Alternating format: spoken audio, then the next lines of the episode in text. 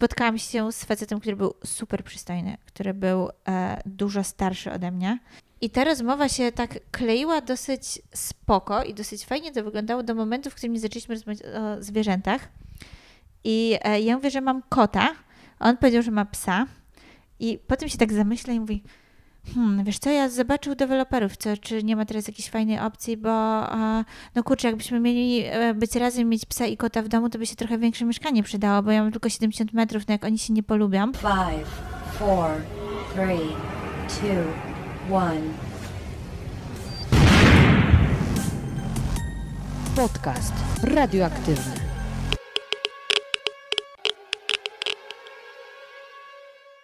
Dzień dobry, dzień dobry. Ja nazywam się Małgosia Zmaczyńska, a ty słuchasz podcastu radioaktywnego, czyli luźnych rozmów na nietypowe tematy.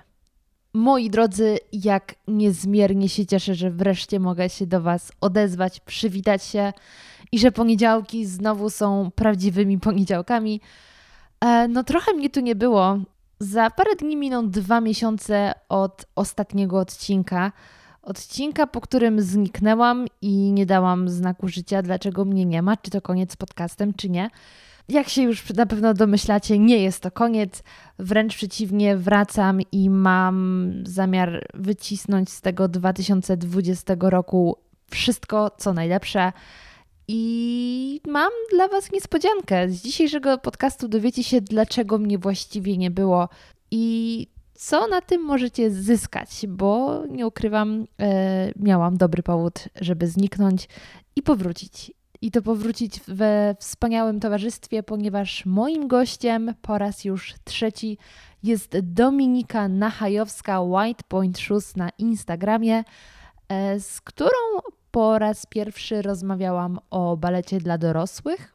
Po raz drugi rozmawiałam o rozwodach i Tinderze, a po raz trzeci, po raz trzeci podsumujemy to, co wydarzyło się od naszej ostatniej rozmowy, która miała miejsce prawie rok temu. Na pewno znowu nie zabraknie tematu związków, Tindera, e, no i właśnie, i pewnej niespodzianki, którą bardzo, bardzo, bardzo chcemy się już z Wami podzielić. Także już nie przedłużając, serdecznie zapraszam Was do posłuchania naszej rozmowy. Oficjalnie. Dzień dobry, dzień dobry, moja droga Dominiko. Słuchaj, jest to trzecia nasza rozmowa. Może w końcu coś z tego wyjdzie. Może wreszcie będzie merytoryczna. Może będzie mądrze. Y, A to oznacza, że poza zmaczym jesteś najczęściej wracającym gościem, a na pewno gościową. To zaszczyt. Już myślałam, że mnie przyjmiecie do rodziny, że dostanę od was nazwisko albo coś takiego, albo herb chociaż. Szlachta zaściankowa. Mamy pewnie jakiś herb, ale zginął. Słuchaj, my wiemy, jaki jest główny powód naszej, yy, naszego spotkania, naszej rozmowy, ale poza celem głównym jest kilka mniejszych, Celów pobocznych. pobocznych, a właściwie równie ważnych. Zacznę tak przewrotnie. Od naszej ostatniej rozmowy minął prawie rok. Co w tym czasie wydarzyło się w Twoim życiu? Tyle, że w życiu bym już tego nie nagrała drugi raz, tak jak to zrobiłyśmy. Bo zmienił się chyba w ogóle moje takie podejście do e, social mediów i do w ogóle internetu. I na pewno nie podjęłabym się poruszania tak prywatnych tematów i takich e, z serduszka. Ale dobrze, że to zrobiłyśmy wtedy, bo to był dobry moment na to.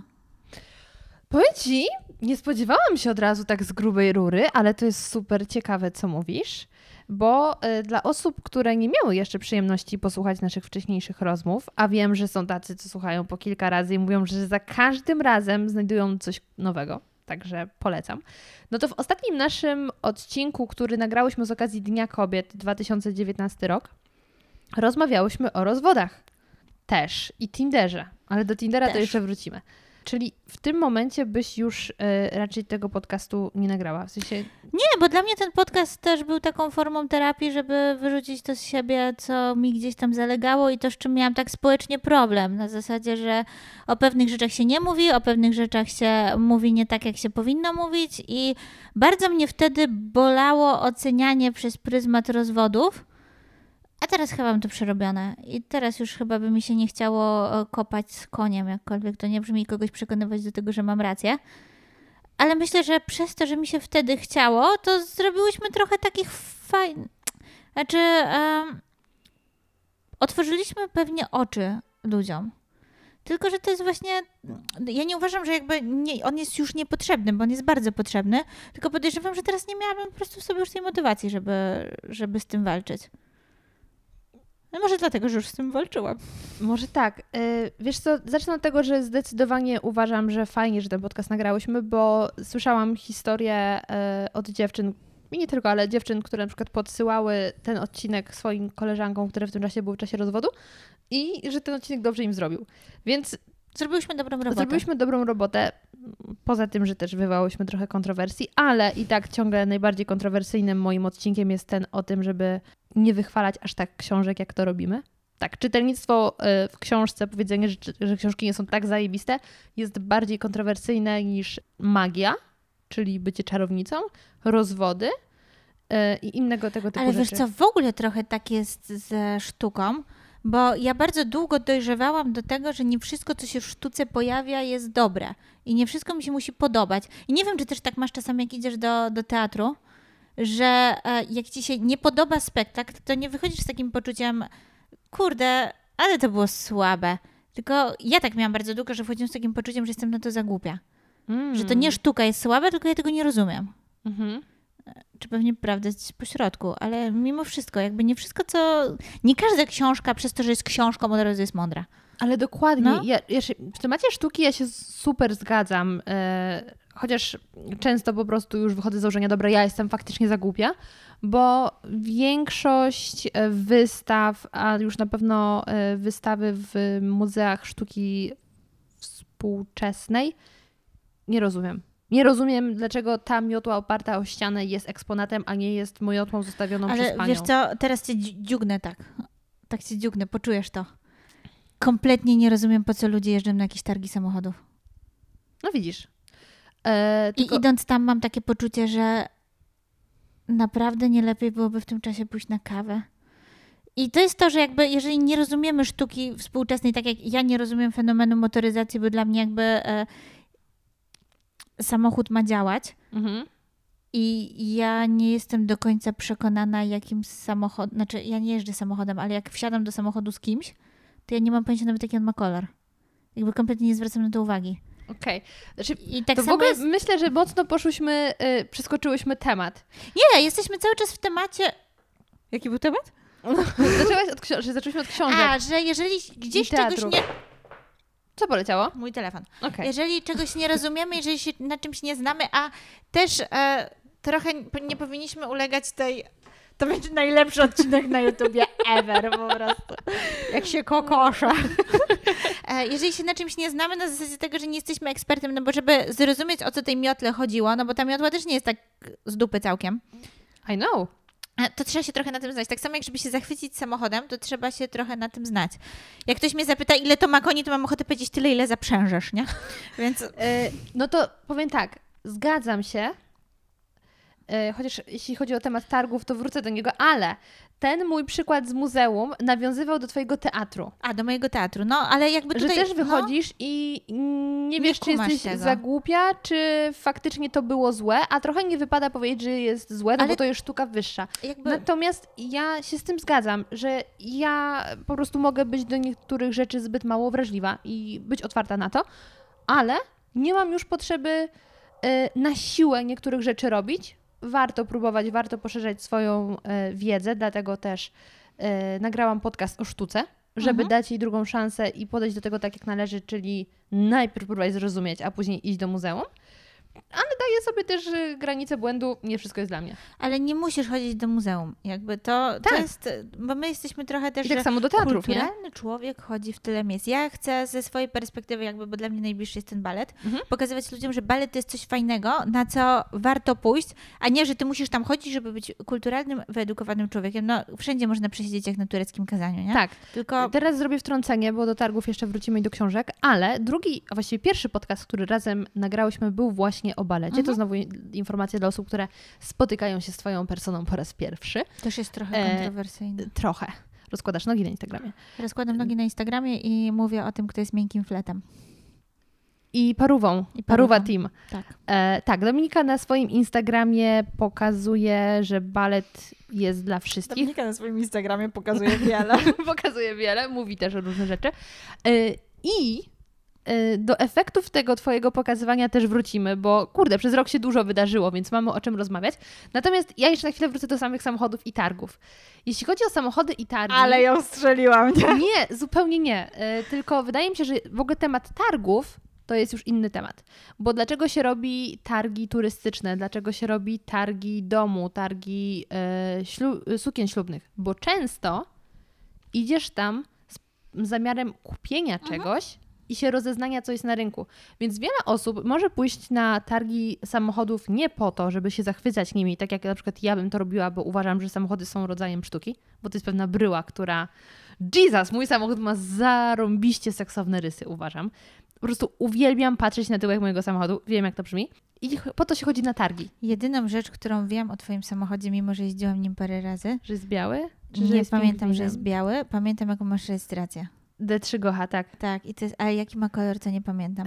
Ale może dlatego, że jeździłam nim wieczorem i może dlatego, że... Że był brudny i jednak był w innym kolorze.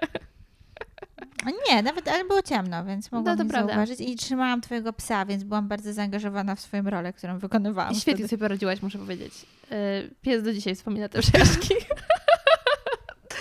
E, Ale to tak zamykając temat targów, że targi mają swoją dodatkową e, funkcję i oczywiście jest tak jak ze wszystkim. Jeśli coś Cię nie interesuje, to nie będziesz się zachwycać, nawet jeśli inni mówią, że to jest super. To spróbuj, ale nie trać czasu też. Nie? Tak, Jakby- dokładnie. Daj szansę, bądź otwarty, ale niekoniecznie się tam pchaj, jeśli po kilku podejściach nie robi roboty.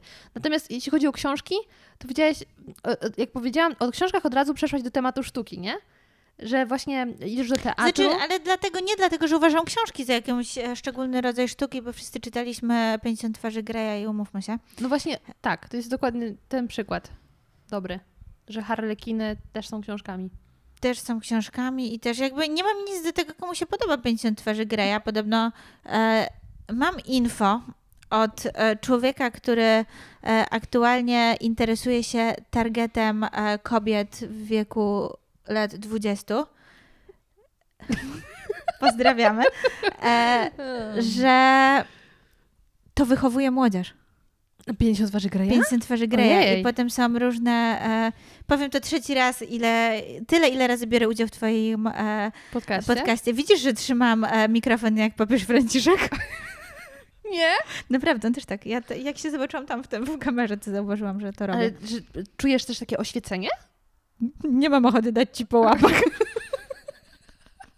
Okej. To, to czuję się E, bezpiecznie. I właśnie, że 50 twarzy Greya wychowuje młodzież i te e, dziewczyny sobie potem życzą właśnie takich rzeczy, bo im się wydaje, że to jest okej i jakby, znaczy bo jest okej, ale może nie na pierwszej randce. I ci panowie w wieku lat e, więcej niż 20 są ponoć mocno skrępowani tym tematem. Mm, to ciekawe. Wiesz, teraz do kin ma wejść 365 dni, więc zobaczymy, co się w Polsce będzie działo. Kiedy to już będzie tak niby na polski rynek To dostosowane. też jest książka. Tak, to też jest książka. I właśnie to jest mój punkt wyjścia do tej rozkminy, która okazała się być najbardziej kontrowersyjną ze wszystkich moich rozkmin w tym podcaście, że samo czytanie książek jako takich nie sprawia, że to jest bardziej wartościowe niż obejrzenie jakiegoś filmu, posłuchania muzyki e, czy przeczytanie komiksu, bo książka może być też głupia. Tak samo jak, to jest dokładnie, sprawa z książkami jest dokładnie taka sama jak sprawa z podróżowaniem. Mhm. Że podróżowanie kształci. Jezu, ja Wykształconych. człowieka, który e, pojedzie na all inclusive i naprawdę e, nie, nawet nie ma momentu, w którym styka się z obcą kulturą, Tak. więc to kształci, to, to możesz tak po całym świecie pojeździć i nic nie zobaczyć. Więc Absolutnie. Więc to jest znowu tylko rodzaj przekazania wiedzy, a nie. I, I ta wiedza, którą ci to przekazuje, s- może cię ukształtować lub nie, ale nie medium. Także zamykamy temat książek, który już był kontrowersyjny i pewnie znowu się e, komentarze oburzone pojawią. Nie szkodzi, jestem na to przygotowana.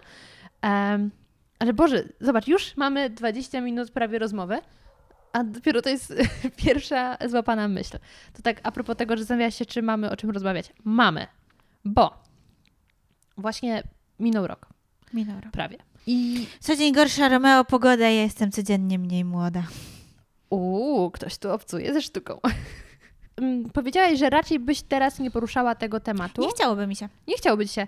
I ja to podejście też w pełni rozumiem, bo są tematy, które w zeszłym roku były na przykład dla mnie ważne i chciałam o nich mówić, a w, przez ten rok wydarzyło się trochę rzeczy, że stwierdzam, "Hmm, nie mam już takiej potrzeby. Miałam potrzebę i już mi odeszła. Także to jest, myślę, całkiem spoko uczucie. Ładnie można podsumować tym zdaniem podcast o rozwodach. Miałam ochotę już mi przerwać. E, dobrze, to co jeszcze wydarzyło się w Twoim życiu w tym czasie? Nie wyszłaś za mąż i nie wzięłaś kredytu. A, tak, tak, tak. To jest jeden z licznych e, roków. To jest po polsku? Zaliczamy. Za pół punkta. E, W którym Jeden mnie, z nielicznych lat? te, Jed... nie no, bo to podsumowanie jednostki czasu jako rok bym chciała tutaj zastosować, ale A to zawsze miało inteligentnie. chyba jestem na to za głupia. Po raz pierwszy od kilku lat. No ładnie. Powiesz, jak rozkładasz nogi. A, po raz pierwszy od kilku lat mogę zakończyć rok z podsumowaniem, że nie wyszłam za mąż i nie wzięłam kredytu. Uważam to za spory sukces. Mama jest ze mnie dumna. I- Ale masz nowego kota, nie? No, mam nowego kota, który się nazywa Nowy. Dla ułatwienia. Boję się, że jak będzie następny kot, będę musiała go nazwać Nowszy, a to już Chyba, że wtedy z angielskiego polecisz. nie, Nie nie ładne. polecę. Dobra, ale już tak y, żarty żartami. Czy w zeszłym roku... Zanim włączyliśmy mikrofon, y, dyktafon, Ponoć był pod stołem, jak jadłyśmy sushi. e, zgodnie stwierdziłyśmy, że zeszły rok był taki, jakbyśmy go trochę przespały. Przebimbany był, tak. Ale może byliśmy rozpęd po prostu przed tym, co jest w tym roku. Może tak. E, Na razie ten rok zaczął się w sumie dobrze, bo nie ma wojny, której się obawiałam. I ty pięknie mnie podjudzałaś, że ona jednak będzie. Wojna i poród jest nie do przewidzenia, więc to, że jej nie ma dzisiaj, to nie znaczy, że nie będzie jej jutro, nie? Nienawidzę cię, ale wiesz o tym. Nie, to znaczy nie można się bać wojny, bo jeżeli się boimy czegoś, to znaczy, że jesteśmy na to nieprzygotowani, a powinniśmy być jakby społecznie zawsze gotowi do wojny. Czy ty słyszałaś, ile się- podobno zajmie y, wrogowi wtargnięcie na ziemię polskie do momentu kapitu... kapitulacji z naszej strony? No. 7 minut. Żeby Nie, nas no to chyba to by musiały być Stany albo jakiś taki mocny faktycznie przeciwnik. No pewnie Rosja. Albo Rosja. Znaczy nie wiem, jak A kto inny chciałby nam teraz... zrobić wjazd na house? Z tego co pamiętam, to wszyscy, tak patrząc historycznie, to weź znajdź kogoś, kto nie chciał nam zrobić. No, może Czesi, ale oni się poddali jeszcze zanim się dobrze zaczęli zastanawiać nad sobą. Francuzi. Z Czechami nie, to jest próbowali. trudny temat, bo to my im zrobiliśmy bardzo nieładnie tam chyba No, w poza tym 64. nie byliśmy zbyt e, miłymi ludźmi, ale dla nas też nie wszyscy są. Jezu, tak wygląda świat, że tak jak w rodzinie, lubisz wszystkich. Absolutnie nie. No to nie znaczy oczywiście, że da się otruć psa temu, kogo nie lubisz, nie? No bo to mniej więcej takie Psy porównanie. to ty szanuj. ale... Ym, nie, no ja wyszłam z założenia, że faktycznie jak jestem w Warszawie, jestem mniej bezpieczna niż gdybym była w moim rodzinnym Gryfowie, bo kto by chciał atakować za dupie. E, A Więc gdzie się zaczęła pierwsza, e, druga wojna światowa? Gdzie spadły pierwsze bomby? We wrześniu? Nie, to tam był strajk dzieci. W Wieluń, O, tak? Tak mi się wydaje. tam gdzie Twaruk. Mleczarnia Nie, jest czekaj, bo przecież nas... Westerplatte na pewno było pierwsze. Zjedzą, jak nie. Pierwsze bomby spadły. Między Warszawą a Poznaniem, jak się ta miejscowość nazywa? No to września jest. Wydaje mi się, że to jest Wieluń. Dobra, wytniesz to, nieważne. Czekaj, ale, ale żeby słuchacze wyszli mądrzejsi po tym podcaście, w- sprawdźmy, gdzie zaczęła. O, jest takie pytanie, słuchaj, w Google. Yy, Wieluń. 21 Wieluń. km od granicy z trzecią Rzeszą. O 4.40 na miasto, miasto spadły pierwsze niemieckie bomby. A to sobie jest ciekawe, dlaczego akurat Wieluń? Nie mam pojęcia, ale znaczy, jeżeli to było zaraz za granicą, no to tak... Ty, Gryfów jest mniej więcej w tej odległości od Niemiec. No to widzisz, no to wcale nie możesz się czuć super bezpieczna w Gryfowie. W zasadzie to gdzie się możesz czuć Cały bezpieczna? misterny plan. Nie, naprawdę. Znaczy, Nie, ja powiem Ci, że Kanada wydaje się naprawdę spoko opcją. No zwłaszcza, że jak tam premier wygląda. Wiedziałam, że dojdziemy do tego tematu. No to skoro jesteśmy przy tym temacie, to słuchaj Tinder. Nie wiem, czy premier Kanady był na Tinderze, ale jeżeli Myślę, że nie był, musiał. to od natychmiast mi udostępni. Miał mecza. Nie, ale do, tak zupełnie poważnie. Do, do tematu Tindera wrócimy, bo, bo to jest coś na pewno, o czym chcemy pogadać. Ale najważniejsze wydarzenie z zeszłego roku w kontekście naszego spotkania, moi drodzy, jest takie, że pod koniec zeszłego roku narodziło się Shiro. Narodziło się Shiro, tak.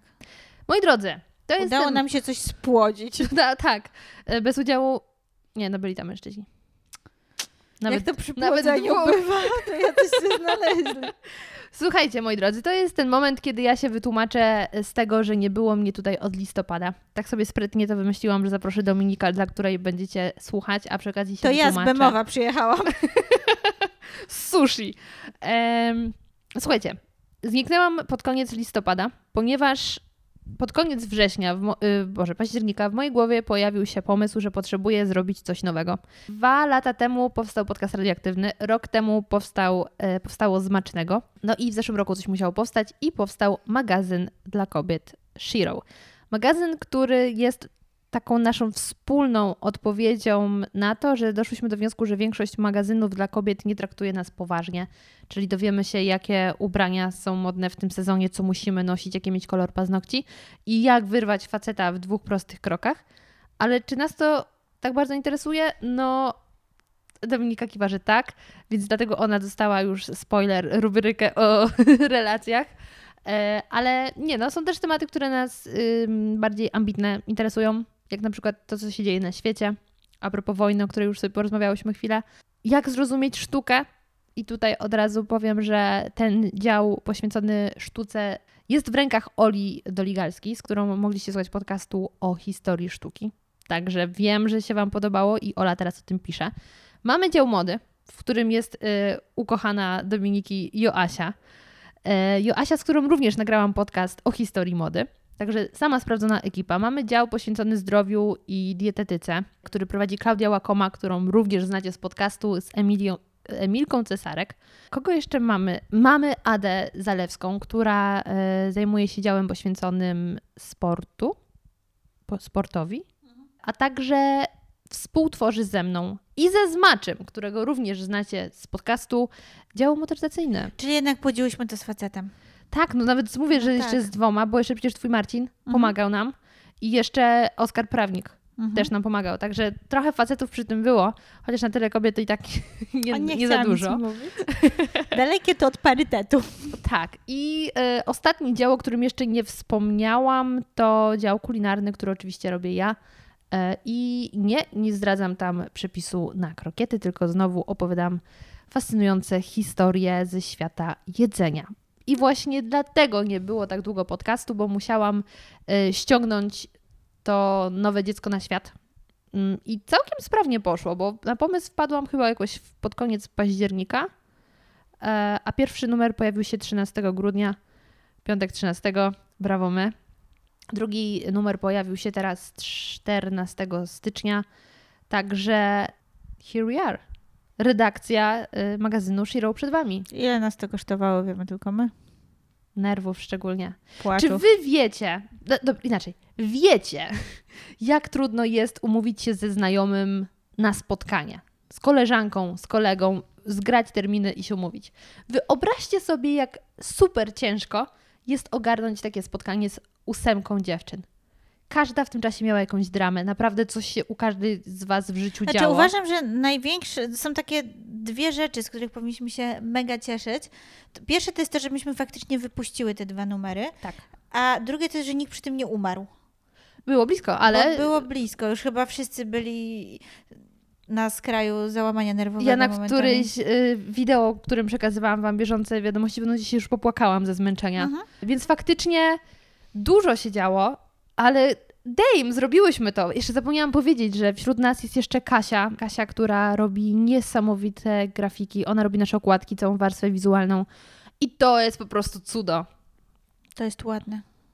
To jest sztuka. To naprawdę. jest sztuka, dokładnie. Bo patrząc na rynek też e, mało jest e, prasy, która jest ładna, która jest szt- sztuką, nie? Więc to jest moim zdaniem fajne, że potrafi, potrafi to Kasia zrobić. To jest w ogóle ciekawa historia, no bo każdą z Was ja właściwie znałam i w momencie, kiedy wpadłam na pomysł stworzenia tego magazynu, co było zainspirowane e, dokumentem poświęconym e, życiu Hugh Hefnera, tak, moim największym autorytetem jest Playboy teraz, jestem z tego dumna. Ja bym rozkładówki zaczęła robić w Shiro. Czekam Dominika. marketingowo myślę, że nie jest to najlepszy ruch. No wiesz, te nogi, rozkładanie i tak dalej. Na rozkładówce. Wiesz, że w ogóle y, słowo rozkładówka wzięło się z Playboya? Domyślam się. No. Mhm. A nigdy wcześniej nie rozmyślałam. A to się wzięło stąd, że większość magazynów drukowała zdjęcia w formacie A4. I wtedy te kobiety były, no wiadomo, mniejsze, mniej do patrzenia. Więc stwierdzili, a zacznijmy rozkładać te strony. I po prostu one były rozkładane na kilka części, stąd się wzięła rozkładówka. Genialne! I właśnie ten dokument ym, skłonił mnie do pytania, czy jest na rynku magazyn taki jak Playboy, e, który z jednej strony dostarcza fajnych, inteligentnych treści, bo przynajmniej pierwowzorem, e, te, znaczy na początku, e, początku działania Playboya tam były super mądre teksty poruszane, takie też kontrowersyjne społecznie, jak e, AIDS i tak dalej.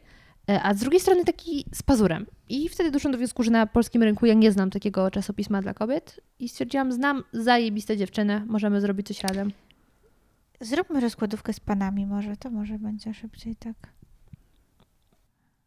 Ja mam nawet parę typów swoich. Wiesz co, ja nie wiem, czy w sumie y, faktycznie ktoś chciałby to oglądać. Wiesz dlaczego? Bo To też mi się tak wydaje, że to akurat w przypadku kobiet mogłoby nie być przyciągające. no, a poza tym e, no dej, mamy internet. I ja nawet nie wiem, czy, czy Playboy dalej spełnia tą funkcję. Playboy Czy, już nie ma. no Playboya już nie ma, chociaż podobno ktoś tam go ma wykupić. Ale Zrób to, człowieku, zrób to, bo to dobry pomysł jest w zasadzie. Wiesz co, mm, ja nie wiem, ja kupiłam sobie jednego z przedostatnich chyba Playboyów, mimo że nie wiedziałam, że to jeszcze jest już właściwie koniec. E, I stwierdziłam, dla mnie jest za dużo jest tam lokowań produktu i za mało ciekawych artykułów do czytania. u nas nie ma lokowań produktów. Jeszcze zapraszamy. Y, nie, ale tak zupełnie y, serio to nie wiem, czy, czy kobiety potrzebowałyby oglądać rozkładówki Myślę, z że nie. Myślę, myślę, że my w trochę inny sposób działamy i stąd jest to nam nie do końca potrzebne. Znaczy, inaczej, nie wydaje mi się, żeby to był dodatkowy bodziec, dla którego kobieta kupiłaby gazetę. Tam, że tam będzie na rozkładówce pan z piękną klatą. Mhm. Nie sądzę, żeby to tak działało. Ja nawet powiem ci, mam pewne przypuszczenia, że być może ciekawsze dla kobiet byłyby zdjęcia znowu aktów kobiecych. Tak, też mi się tak wydaje. Co Wróciłyśmy do frikarii znowu. Tak, którą ostatnio Instagram zbanował za, za chyba sutki y, z jakiejś starej fotografii, Tak. jakiejś gwiazdy y, tam hollywoodzkiej. Jest skandalistką frikarii. Absolutnie tak. Ale wydaje mi się właśnie, ta moja teoria, że kobiety chciałyby oglądać inne kobiety, jest to, że my lubimy estetyczne obrazy. I nie ma co ukrywać, że kobiety cia- kobiece ciało jest po prostu piękne. I ja na przykład lubię patrzeć na pięknych ludzi, nawet nie mówię, że nagich, ale że w ogóle lubię patrzeć na pięknych ludzi i mam problem z serialami, gdzie główny bohater nie jest przystojny na przykład. Nie chcę mi się tego trochę oglądać, albo kiedy główna bohaterka nie jest ładna. Jestem prosta. Ona ci nie Wiem. ładnieje z czasem? Bo ja mam takich dużo seriali, gdzie na początku mi się ktoś nie podobał, ale z czasem mi wyładniał. Mm, zdarza się, że się przekonuje do kogoś urody, albo się po prostu opatrzyło, ale Mhm. em, hmm, ostatnio oglądałam jakiś taki serial właśnie, że doszłam do wniosku, kurczę, miałam problem z bohaterami, że do końca mi nie, nie podeszli. Nie wiem, ale, ale tak, lubię, lubię patrzeć na ładnych ludzi. Mam to po mojej mamie. Moja mama zawsze mówiła, że lubi patrzeć na ładnych ludzi. Też tak mam. Szanuję. Szanuję. Ty faktycznie masz dział o nazwie społeczeństwo i relacje. Mhm. I poza tym, że w dziale społeczeństwo yy, poruszamy, a też tak naprawdę ty poruszasz tematy bieżąco dziejące się na świecie, to postanowiłyśmy zrobić rubryczkę Znowu w życiu mi nie wyszło, żeby wrócić trochę do takich naszych korzeni z Brawo, Tak. gdzie czytałyśmy różne listy do redakcji. E, ale te listy do redakcji powstały później. Na początku, e, nie wiem czy pamiętasz, e, co było inspiracją też do tego działu. Do Brawo E, czy do naszego? Do naszego. Yy, no nasze historie z Tinderem. E, Z Tinderem to raz, a drugie, gdzie doszliśmy do wniosku, że już trzeba to zrobić i nie ma żartów, e, to była historia o białym, który zjadł kwiatki. O Boże, tak! Tak, więc Czy to... chcesz tą historię tutaj opowiedzieć? E, Czy... Mogę ją opowiedzieć jako taką zapowiedź tego, co mniej więcej się dzieje, o jakiej historii opowiadamy w tym dziale. Tak. E, Mieszkałam kiedyś w takim apartamentowcu, e, który bardzo specyficzna e, grupa ludzi mieszkała. I e, mieszkałam na czwartym piętrze bez, e, z łączonymi balkonami. I też absolutnie nie można było mieć tam zwierząt, a że ja miałam kota i wiedziałam, że mój kot jest grzeczny, ale oczywiście nie róbcie tego, bo to jest bardzo niestosowne w stosunku do właścicieli, no to kot po prostu mieszkał tam ze mną. I któregoś e, razu, jak wywieszałam pranie, kot mi uciekł na balkon sąsiadów, zeżarł wszystkie kwiatki z doniczek razem z iglakiem, po czym zadowolony się wrócił do domu. I potem jadąc e, w windzie z sąsiadką, sąsiadka mnie się zapytała, czy mam taki sam problem z ptakami jak ona. Więc dopytałam, o co chodzi z tymi ptakami. Powiedziała, że jakiś ptak zeżarł jej wszystkie e, roślinki, które miała na balkonie. E, no i że to wygląda strasznie i w ogóle czy ja mam taki sam problem, więc ja oczywiście powiedziałam, że mam dokładnie taki sam problem, bo no nie mogłam przecież powiedzieć, że mam kota, który zjada ludziom roślinki. No i jakby zaplątałyśmy się w to kłamstwo tak daleko, że ja skończyłam na jakimś zebraniu Rady Osiedla, gdzie się zastanawialiśmy, co zrobić z tymi e, ptakami, które tak po prostu niszczą życie wszystkim dookoła. Na co mój kot w ogóle siedział zadowolony z siebie i ze swojego sukcesu i patrzył na nie takim wzrokiem, nie zdradzisz mnie. Wiem, że nie zdradzisz nikomu mojego sekretu. I to są właśnie historie, które chcieliśmy opowiedzieć, że bo każdy z nas ma to gdzieś w biografii. Jezu, tak, ale ja y, jako moją historię, którą y, wtedy ci też opowiedziałam, że ona też kiedyś trafi do Shiro i nie trafi, bo opowiem ją teraz. Ale to jest właśnie a propos tego, że każdy ma jakieś takie dziwne historie. Ja o tej historii, historii w podcaście wspominałam już nie raz, chociaż nigdy nie powiedziałam o co chodzi. Mówiłam tylko, że mam dziwną historię związaną z Tinderem ale wtedy już wiem, że wiesz, o której mówię. E, ale dochodziłam do wniosku, może lepiej nie będę opowiadała, bo jeszcze do tej osoby to trafi, ale jest to już tak daleko, to się przedawniło w świetle prawa, że mogę powiedzieć. Poza tym, jeżeli ktoś robi coś takiego, to musi się liczyć z tym, że to się stanie miejską legendą. Naprawdę. Tak, że, no, że to, że to jest totalnie memem, ale tyle czasu minęło, że już nawet nie pamiętam, jak ten e, jak ty to lubisz, jak ty lubisz mówić, absztyfikant, e, jak ma na imię, nie pamiętam. No więc moi drodzy, jak dawno temu miałam Tindera, to był jakiś chyba mój drugi raz Tindera, to były dwa lata temu, trzy. E, zgadałem się z jakimś ziomkiem. Na zdjęciu wyglądał spoko, bez szału, ale okej. Okay. Gadało nam się całkiem spoko, no i e, umówiliśmy się na spotkanie. Na tym spotkaniu od samego początku wiedziałam, że nie będzie łatwo, ponieważ no, kolega był z Polibudy, co jeszcze właściwie o niczym nie świadczy, bo przecież są ludzie z Polibudy, którzy są wygadani, no ale się okazało, że ten pan do takich nie należy. A jeszcze studiował coś związanego z robotami i pracował w jakiejś firmie, która robi badania kosmiczne. I wiecie, ja ze względu na to, że prowadzę podcast i jestem w stanie kilka godzin rozmawiać, to ciągnęłam tą rozmowę do momentu, kiedy stwierdziłam, okej, okay, już mi się nie chce.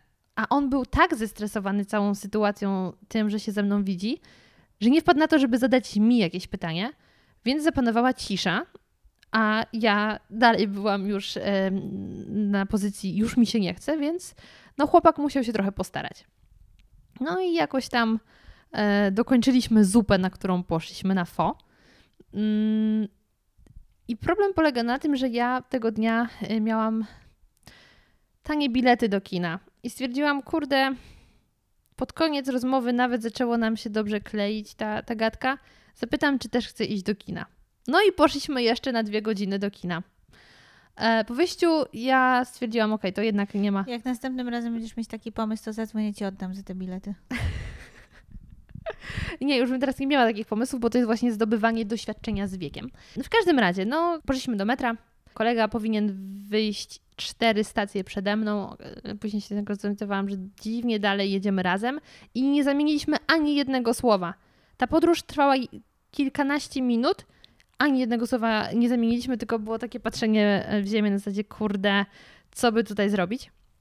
Kiedy zorientowałam się, że on chce mnie odprowadzić, to powiedziałam, nie, nie, wiesz co, ja poczekam tutaj z tobą na metro, żebyś wsiadł i bezpiecznie odjechał i sobie wrócę do domu. Żebym wiedziała, że już cię nie ma. Tak. E, I tak to było i y, przestałam pisać z nim na Tinderze. W sensie Umarłaś. Umarłam, powiedzmy, e, Tinderowo. I też nawet chyba przestałam z aplikacji tej korzystać, bo stwierdziłam, jestem zmęczona, nie.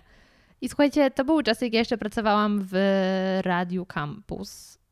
I któregoś dnia po audycji, to było dwa tygodnie później, wychodzę z tej audycji, idę do kanciapy mojego kolegi, siedzę sobie z nim, gadam. I nagle patrzę, że w drzwiach stoi ktoś, kogo kojarzę, ale za nic nie pamiętam skąd. I słuchajcie, w momencie, kiedy zorientowałam się, skąd tego zioma znam, tak, to był kolega z Tindera, to zobaczyłam również, że jest przebrany za pingwina. Yy, Kolega doszedł do wniosku, że skoro ja się nie chcę z nim umówić, to może się umówię z pingwinem, bo w końcu lubię pingwiny. I to był pierwszy raz w moim życiu, pierwszy, kiedy ja nie wiedziałam, co powiedzieć, nie byłam w stanie wydusić z siebie słowa, a mój wzrok wskazywał na to, że zobaczyłam coś strasznego. I kiedy w końcu odzyskałam y, głos, wyszłam z nim na korytarz i pytam, co tutaj robi. No i on właśnie e, wtedy powiedział, że doszedł do wniosku, że woli żałować, że coś zrobił, niż żałować, że tego nie zrobił. I- Więc mnie mm, dziwnie nagle włączyła się empatia. Włączyła mi się empatia i stwierdziłam, nie no wiesz, nie żałować czy coś. Po prostu mnie zaskoczyłeś. I on mówi, to co, pójdziemy na kawę teraz? On mówi, nie, teraz na pewno nie pójdziemy, bo stwierdziłam, nie będę z gościem przebranym za pingwina e, paradowała po mieście, tym bardziej, że my byliśmy na wydziale dziennikarstwa. To ten człowiek, naprawdę widziało go sporo osób i on powziął duże starania przychodząc tam. Natomiast ja nie byłam w tym, e, w tym momencie w stanie tego docenić. Wróciłam do kanciapy, zadzwoniłam do mamy, jak dorosły człowiek. Powiedziała mi, co się wydarzyło. Dostałam opieprz od mojej mamy, że jako studentka psychologii powinnam wiedzieć, że ludzie różnie reagują na stres. Na co ja powiedziałam mojej mamie, że jako moja matka powinna się o mnie bardziej martwić niż o tego koleżkę, bo przypominam, że są przypadki ludzi, którym też tak bardzo zależało, że swoim nauczycielkom od włoskiego odrąbali głowę i że świat jest pełen dziwnych On ją ludzi. znał? Nie znał jej.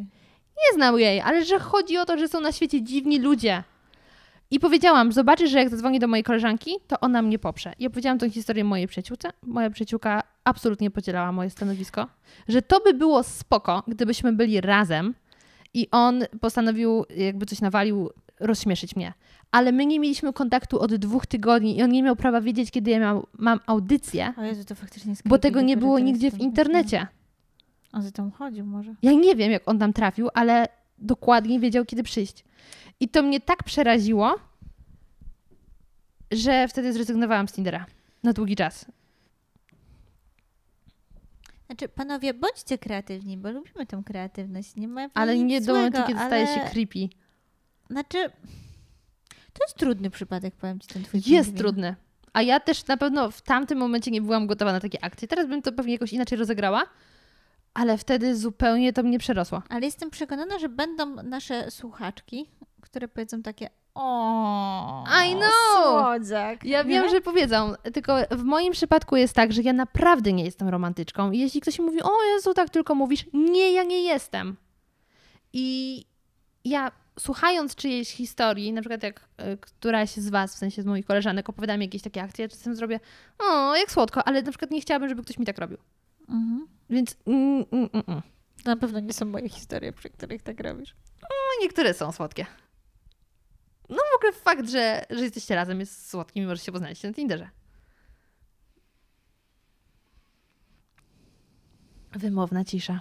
W każdym razie, no dla mnie to jest y, historia w stylu znowu w życiu mi nie wyszło, czyli dziwne, krzywe akcje z, z mojego życia i takich akcji każdy ma kilka. E, I kiedy opowiadałam moim koleżankom, jeszcze zanim powstało Shiro, że taki dział będzie, to każda mówiła, Boże, muszę do Was wysłać moją historię, bo to się totalnie Czekamy, nadaje. czekamy. Także, y, drogie dziewczyny, jeśli chcecie poczytać nasze historie, Nasze dramy. nasze dramy, obecnie głównie Twoje, bo... y, Ale spoko, ja mam tego jeszcze sporo. no właśnie. Jeśli nie wyślecie, to na razie Dominika też sama wypełni y, tę lukę. A każdy dzień jest dla mnie Szansą. niespodzianką, więc Tak, więc y, reasumując wątek Shiro, jestem super dumna, że to się wydarzyło, bo to jest. Ostatni numer ma ponad 70 stron. 70 stron autorskich tekstów. i Gdzie- ani jednego lokowania produktu. Ani jednego. Wszystko przed nami. Ale zdjęcia, obrazki są, grafiki, które robi Kasia, Ale nie ma tego ale nie dużo. ma ich też jakoś super dużo, więc tam naprawdę jest co poczytać. I nie są to takie głupie teksty typu o, w tym sezonie mm, wszyscy nosimy grzywki, ale już za pół roku nie nosimy, więc musicie ściąć. Nie, tego tam nie znajdziecie. Także w imieniu moim, e, całej redakcji i Dominika może w swoim, Ja w swoim również. zapraszamy Was bardzo serdecznie do czytania Shiro Magazine. Jest dostępny w internecie, a jeśli będzie większa, więcej czytelników, to na pewno będzie też w wersji papierowej. Takie rzeczy, widzisz? Takie rzeczy. Dobrze, e, to teraz możemy dojść e, do innych tematów. Chciałbyś przejść, przepraszam. Wydaje mi się, że słowo, które użyłaś, będzie całkiem na miejscu, bo chyba wiem, o czym chcesz Tak? rozmawiać. Czyli tak. co, przechodzimy do tematu Tindera znowu. Przechodzimy chyba do Tindera. Em, chyba, że najpierw zaczniemy. Dobra, szybko załatwmy temat Tindera współcześnie. Wczoraj bardzo świeży temat, postanowiłam założyć Tindera, bo już mi się tak super nudziło. Mm, a wszystkie koleżanki mnie olały. E, Ja miałam zapalenie ucha. Wiem, no jesteś rozgrzeszona, ale pozostałe miały inne plany na wieczór, więc zostałam sama w domu i stwierdziłam, kurde, mam ochotę z kimś pogadać, z kimś nowym, bo to jest taka fajna znak w adrenalina. ogóle naszych czasów, nie? że e, mamy ten taki fast food trochę e, socjalny, no społeczny bardziej w postaci Tindera, nie? że jak już nie masz z kim gadać, to instalujesz Tindera, na którym są inni ludzie, którzy też nie bardzo mają z kim gadać. To prawda. No? Chociaż znowu wracamy do tematu, nie mam z kim gadać, zmeczuje nas, ale później z tym nic się nie dzieje. Nie wiem, jak wy to robicie. Nawet, bo znaczy może teraz jest taki problem, bo za moich czasów tak nie było. Wiesz, jak za pierwszym razem miałam Tindera, to był 2015 rok, to też tak nie było. Ale teraz, teraz ci powiem, ile mam zmeczowanych osób, e, które się nie odezwały. Raz, dwa, trzy, cztery, pięć, sześć, siedem. Siedem z dwunastu. Panowie, to jest żart jakiś. No ale wiesz, teraz jest to, że o, jesteście takimi feministkami i to same zagadajcie. No więc wiesz. Znaczy ja nie mam problemu, żeby zagadać. E, nie rusza mnie to specjalnie, nie mam takiej dumy, że o Jezu, ja się nie odezwę pierwsza. Bardziej mi tylko dziwiło, jak przy ostatnim razie ja się nawet odzywałam i ktoś nie odpisywał. To jest takie już...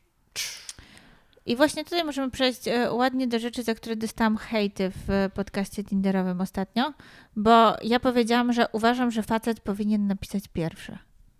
Pamiętasz tą sytuację? Pamiętam. Tyle, że mi nie chodziło o to, że on ma napisać pierwszy, bo dziewczynie nie wypada. Tylko chodziło mi o to, że jeżeli chłop nie ma na tyle jaj, żeby wysłać hej, co tam, to jak to będzie dalej wyglądało?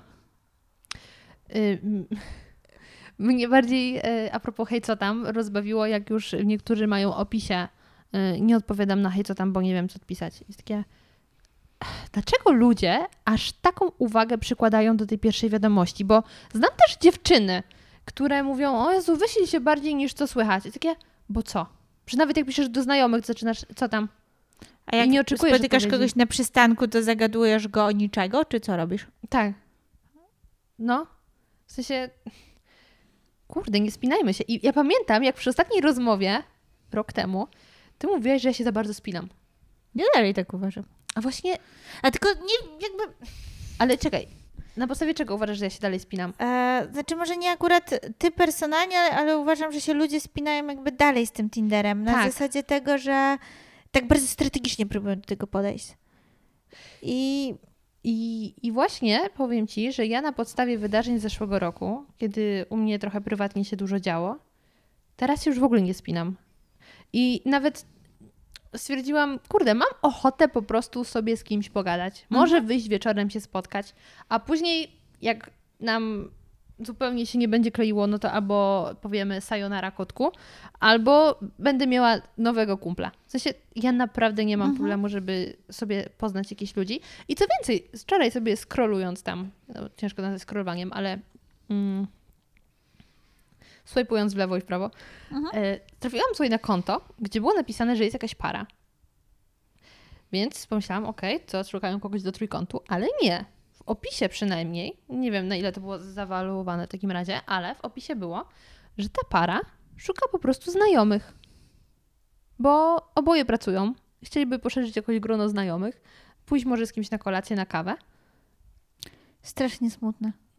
Ale właśnie dlaczego smutne? Strasznie smutne, bo to oznacza, że e, ci ludzie poza pracą i związkiem niewiele mają w swoim życiu. No bo jeżeli chodzisz... Ale większość ludzi tak ma. Ale to jest właśnie smutne. No to to jest trochę smutne, ale Bo sama, wiesz, chodzisz teraz na balet, nie? no. E, wchodzisz do tej szatni I jakby ludzie rozmawiają ze sobą, nie? Nie. Nie? No właśnie nie. Nie, nie za bardzo. Ja dopiero teraz, jak byłam na trzecich zajęciach, dopiero zagadałam y, z laską, która mnie zapytała, czy te baletki się pierze, czy nie. Y, ale raczej ludzie nie rozmawiają, bo zwykle jest tak, że albo przychodzi ktoś ze swoją koleżanką, to one już wtedy są ze sobą i jak gdyby nie przyjmują do siebie nowych osób. Y, a jak ktoś przychodzi sam, to też jest mu głupio zagadać. I ja to w pełni rozumiem, bo ja, jeśli jestem wśród znajomych, jestem totalnie y, ekstrawertykiem, ale jak jestem na przykład na imprezie, jestem totalnie introwertykiem i jest głupio do kogoś zagadać. Bo stwierdzam, że kurde, pewnie nie będzie miał ochoty ze mną gadać to, co ja będę. Dlaczego miał, nie miałby ochoty Nie wiem. gadać? Bo jest mi głupio po prostu. Uważam, że nie jestem zbyt fajna, żeby do kogoś podejść. Zaczynamy terapię. Zaczynamy terapię, o tym Tak, pomyślałam. zaczynamy terapię. Ale to chwilę wtrącenie. Y, Ja na balet poszłam w ramach mojej terapii. Bo w zeszłym Pamiętam. roku, tak, w zeszłym Mhm. roku zapisałam się na terapię, pochodziłam trochę, ale w pewnym momencie doszłam do wniosku, że jest enough. Ja nie należę do osób, które są w stanie kilka lat chodzić na terapię.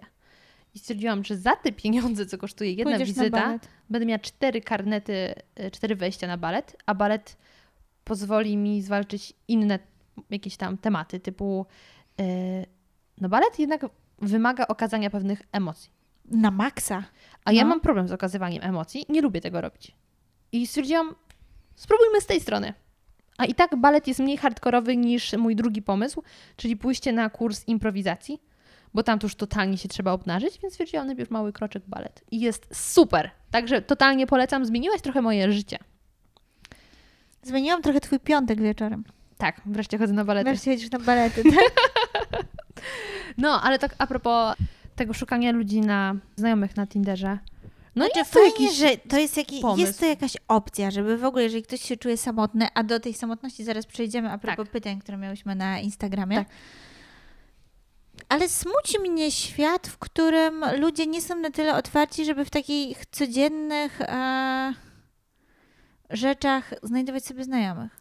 Dobra, ale wiesz co, zastanawiam się w jakich codziennych sytuacjach, bo masz powiedzmy znajomych z pracy. Pracujesz w korpo, masz jakichś znajomych, ale pytanie, czy na przykład na tyle ci podeszli, że chcesz z nimi spędzać więcej czasu. Ale w dorosłym życiu nie masz trochę za bardzo gdzie poznawać nowych ludzi, bo my się obracamy w takim, wiesz, trochę specyficznym środowisku. Mamy Instagramy, gdzieś tam się udzielamy. No my jesteśmy dziwne, to prawda. Tak, gdzieś inaczej niż norma, ale niestety tak to wygląda, że jak jesteś dorosłym człowiekiem, masz mniej okazji do poznawania ludzi, szczególnie jeśli mm, przez długi czas pracujesz w tym samym miejscu. Jeśli nie chodzisz na żadne jakieś dodatkowe crossfity, bo przecież dużo ludzi buduje relacje na crossficie. Ale na przykład w mniejszych miejscowościach to też nie za bardzo w masz mniejszych pole. miejscowościach mam wrażenie, że to w ogóle zupełnie inaczej e, wygląda, bo nawet tak jak u Marcina na Podkarpaciu, No, Mam wrażenie, że ci ludzie e, mniej czasu spędzają e, w kinie, w teatrze, w knajpie. Bo ich tak- nie ma. Bo ich nie ma. mhm. A dużo czasu spędzają siedząc ze sobą przy stole, nie? I to też jest specyfika właśnie, wydaje mi się, tych mniejszych miejscowości. Że w Warszawie i czy w dużych miastach mimo wszystko ludzie, mam wrażenie, są bardziej samotni. Wiesz co, nie wiem. Trudno mi się do tego odnieść, bo ja na co dzień nie mieszkam już w, w mojej miejscowości. Natomiast jak patrzę po znajomych, to okej, spędzasz z ludźmi czas spotykając się w, na domówkach albo Mhm. posiadówkach, nawet ciężko to nazwać domówką, niż gdzieś wychodzisz na miasto, ale znowu ciągle to jest ta sama ekipa. No tak, to, jest, to, to nie są nowi ludzie. I też faktycznie. niech się nagle okaże, że twoi znajomi zostają rodzicami, mają Ale to zupełnie wtedy inne tematy. wszyscy znajomi zostają rodzicami Wcale nie. nie?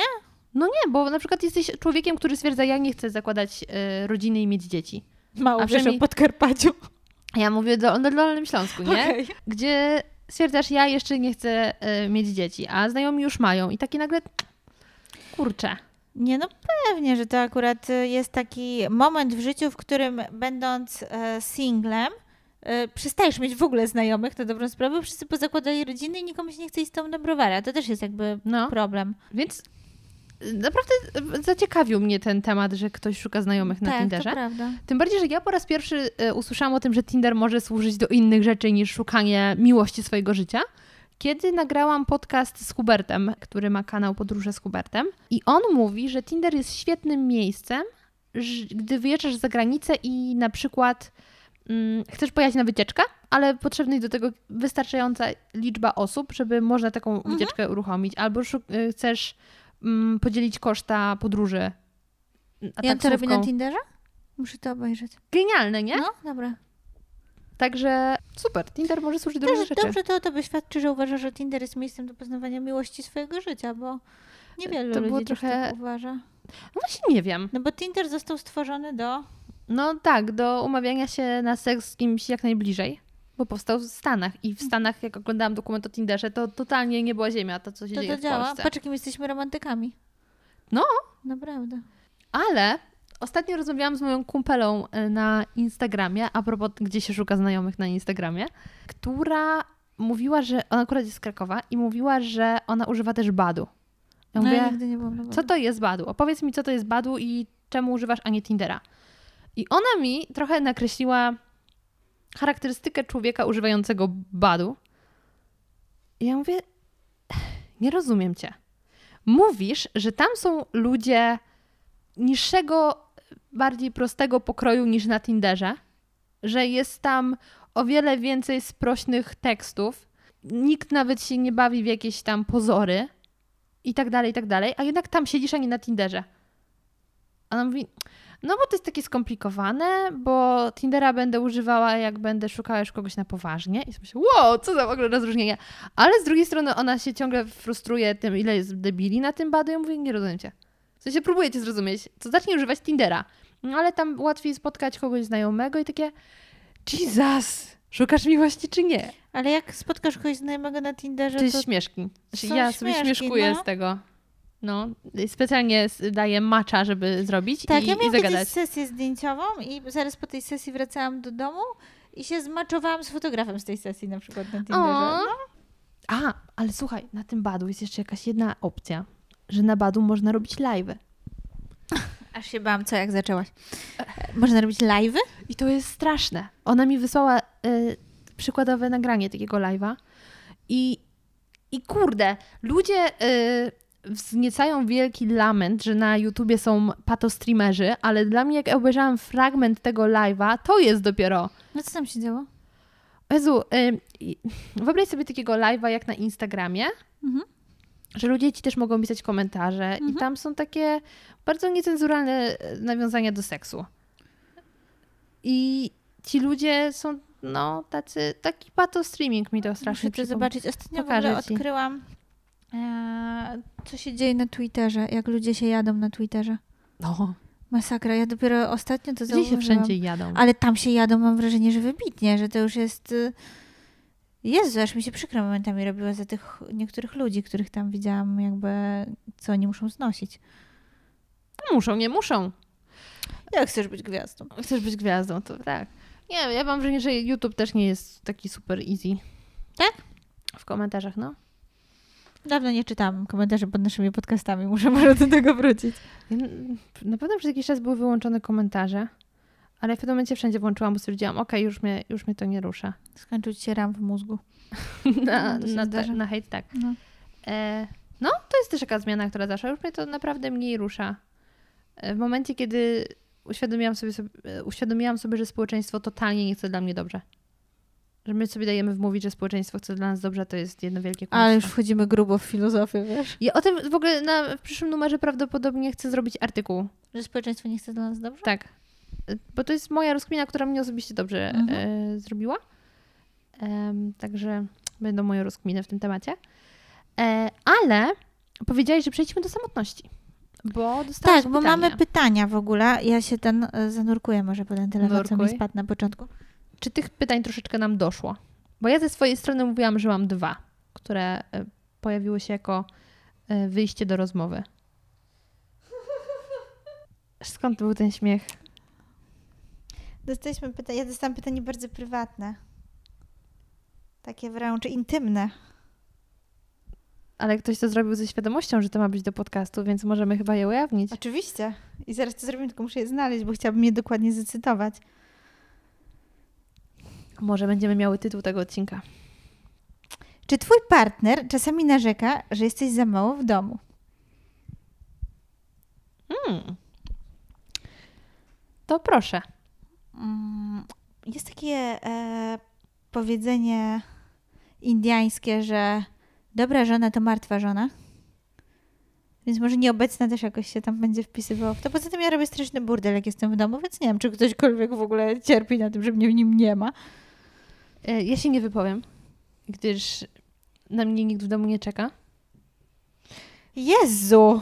Nie mów tak. No ale kto na mnie czeka? Przecież wiesz, że mieszkam sama. A wiesz, że ja uwielbiałam mieszkać sama. Ja bardzo długo Ale mieszkałam ja- sama i uważałam, że ja to jest to najpiękniejszy absolutnie doceniam. mojego życia. Doceniaj to, naprawdę. Będziesz Doceniam. miała męża, dzieci i będziesz marzyła No, o tym. Fajnie, rozpędziłaś się, ale Zamkniesz oczy i będziesz sobie wyobrażała, jak jesteś w tym mieszkaniu. Gwarantuję ci to. ja absolutnie doceniam mieszkanie w samotności, tym bardziej, że ja od bardzo wczesnych lat mieszkałam sama. Nawet mm, okej, piątego od piątego roku życia nie miałam własnego mieszkania, ale miałam własny pokój. E, Więc ja jestem przyzwyczajona do tego, że mam własną przestrzeń, a na tym moim metrażu, gdzie jest kuchnia połączona z jadalnią, salonem, sypialnią, biurem, wszystkim, to jest kawalerka, to nie byłoby nawet gdzie się przed kim schować, żeby No e, pobyć samemu. Także absolutnie doceniam. A jest za zimno, żeby ciągle siedzieć na balkonie, żeby kogoś unikać. Ale nawet cię widać z tego balkonu. To prawda. Albo sąsiedzi też widzą. Jedziemy dalej. Właśnie fajnie, że pan zgasił światło, bo miałam wrażenie, że pijemy razem kawę tam z tamtym. O, mój ulubiony No. sąsiad? Bardzo miły Ja już o człowiek. nim opowiadałam w podcaście, tak na pewno. No młody, więc myślałam, że jest starszy. To może był jakiś inny sąsiad. To bo może tak- jakiś twój nowy ulubiony A bo sąsiad. mamy różny tutaj ten. Yy... Małgorzato, kryteria. kiedy wystąpisz w końcu w spódniczce z firanki? A właśnie, tak, Sebastian, drogi, mój kochany, yy, już tyle razy pytałeś, więc na razie się nie zapowiada, bo faktycznie zapisałam się na balet, zainwestowałam w baletki, yy, ale jeszcze nie kupię sobie do tego specjalnej firanki do tańczenia, którą po prostu mówiąc ma na myśli taką tą stojącą spódnicę. Ona się jakoś dziwnie A, nazywa. tutu. Tutu. Ostatnio słyszałam jakieś określenie. Paczka? Paczka. Tak. To Czemu paczka? Nie mam pojęcia, nie mam. Nie będę ten, bo... Tak, więc na razie zainwestowałam w buty i to tyle. Na pierwsze zajęcia w ogóle, jak zapytałam Ciebie, w co się mam ubrać, powiedziałaś e, leginsy i przylegająca do ciała koszulka. Koszulka, tak. Ale że to było świeżo po świętach, poszłam w e, męskiej koszulce, bo stwierdziłam, mm, obcisłe nie przejdą na razie. przesady. E, tak, ale już na drugich poszłam w body. Także było fajnie. A, bo już miałeś body. Już miałam body. A, rozwija się biznes. A, A, czy to okropne, że wolę wspierać koale i bezdomne koty niż chore dzieci? o, to jest bardzo ciekawy To temat. jest dobre pytanie, no. E, wydaje mi się, że Pozdrawiamy Martynę. Pozdrawiamy, zdecydowanie. Nie jedną Martynę nawet pozdrawiamy, ale to jest ciekawy temat i uważam, że to nie jest okropne. Bo z drugiej strony są ludzie, którzy chcą wspierać wyłącznie innych ludzi, a nie chcą wspierać zwierząt. A wszyscy potrzebują pomocy, więc dobrze, że jedni chcą pomagać tym, a inni tym. Ja tak uważam, bo na przykład moja mama jest bardziej team totalnie pomagajmy dzieciom, a na mnie super działają zwierzęta.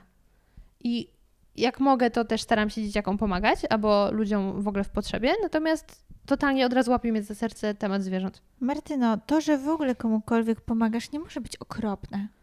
Tak. To już jest fantastyczne. Że Chyba, że robi. przechodzimy do tematu słowo y, zeszłego miesiąca, bo tego miesiąca hajzerować. Nie, no to, to jest zupełnie co innego.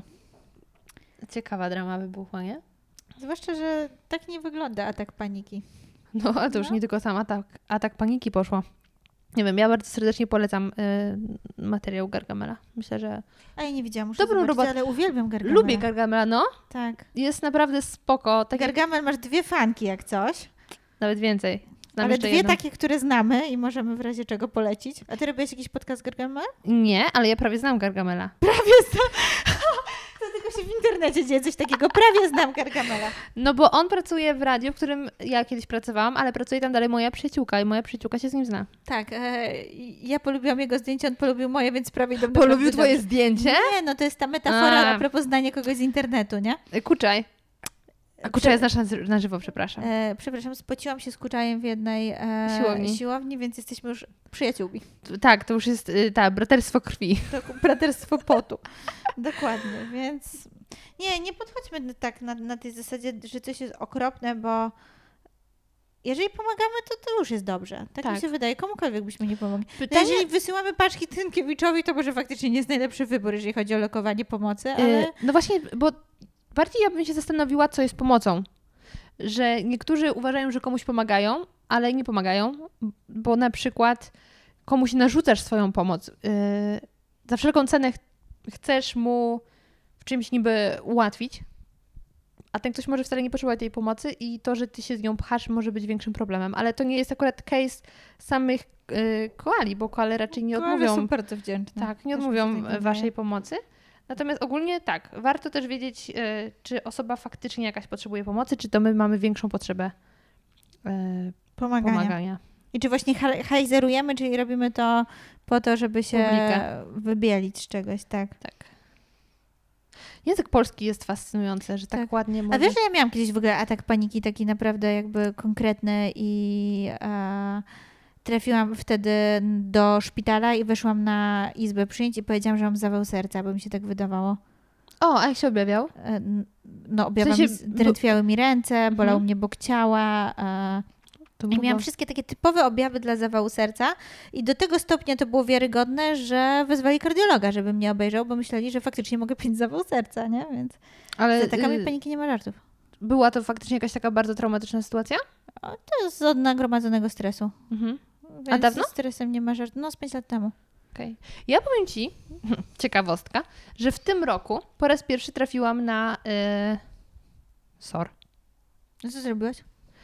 Y, w- Wiesz co? Chwilę po nowym roku.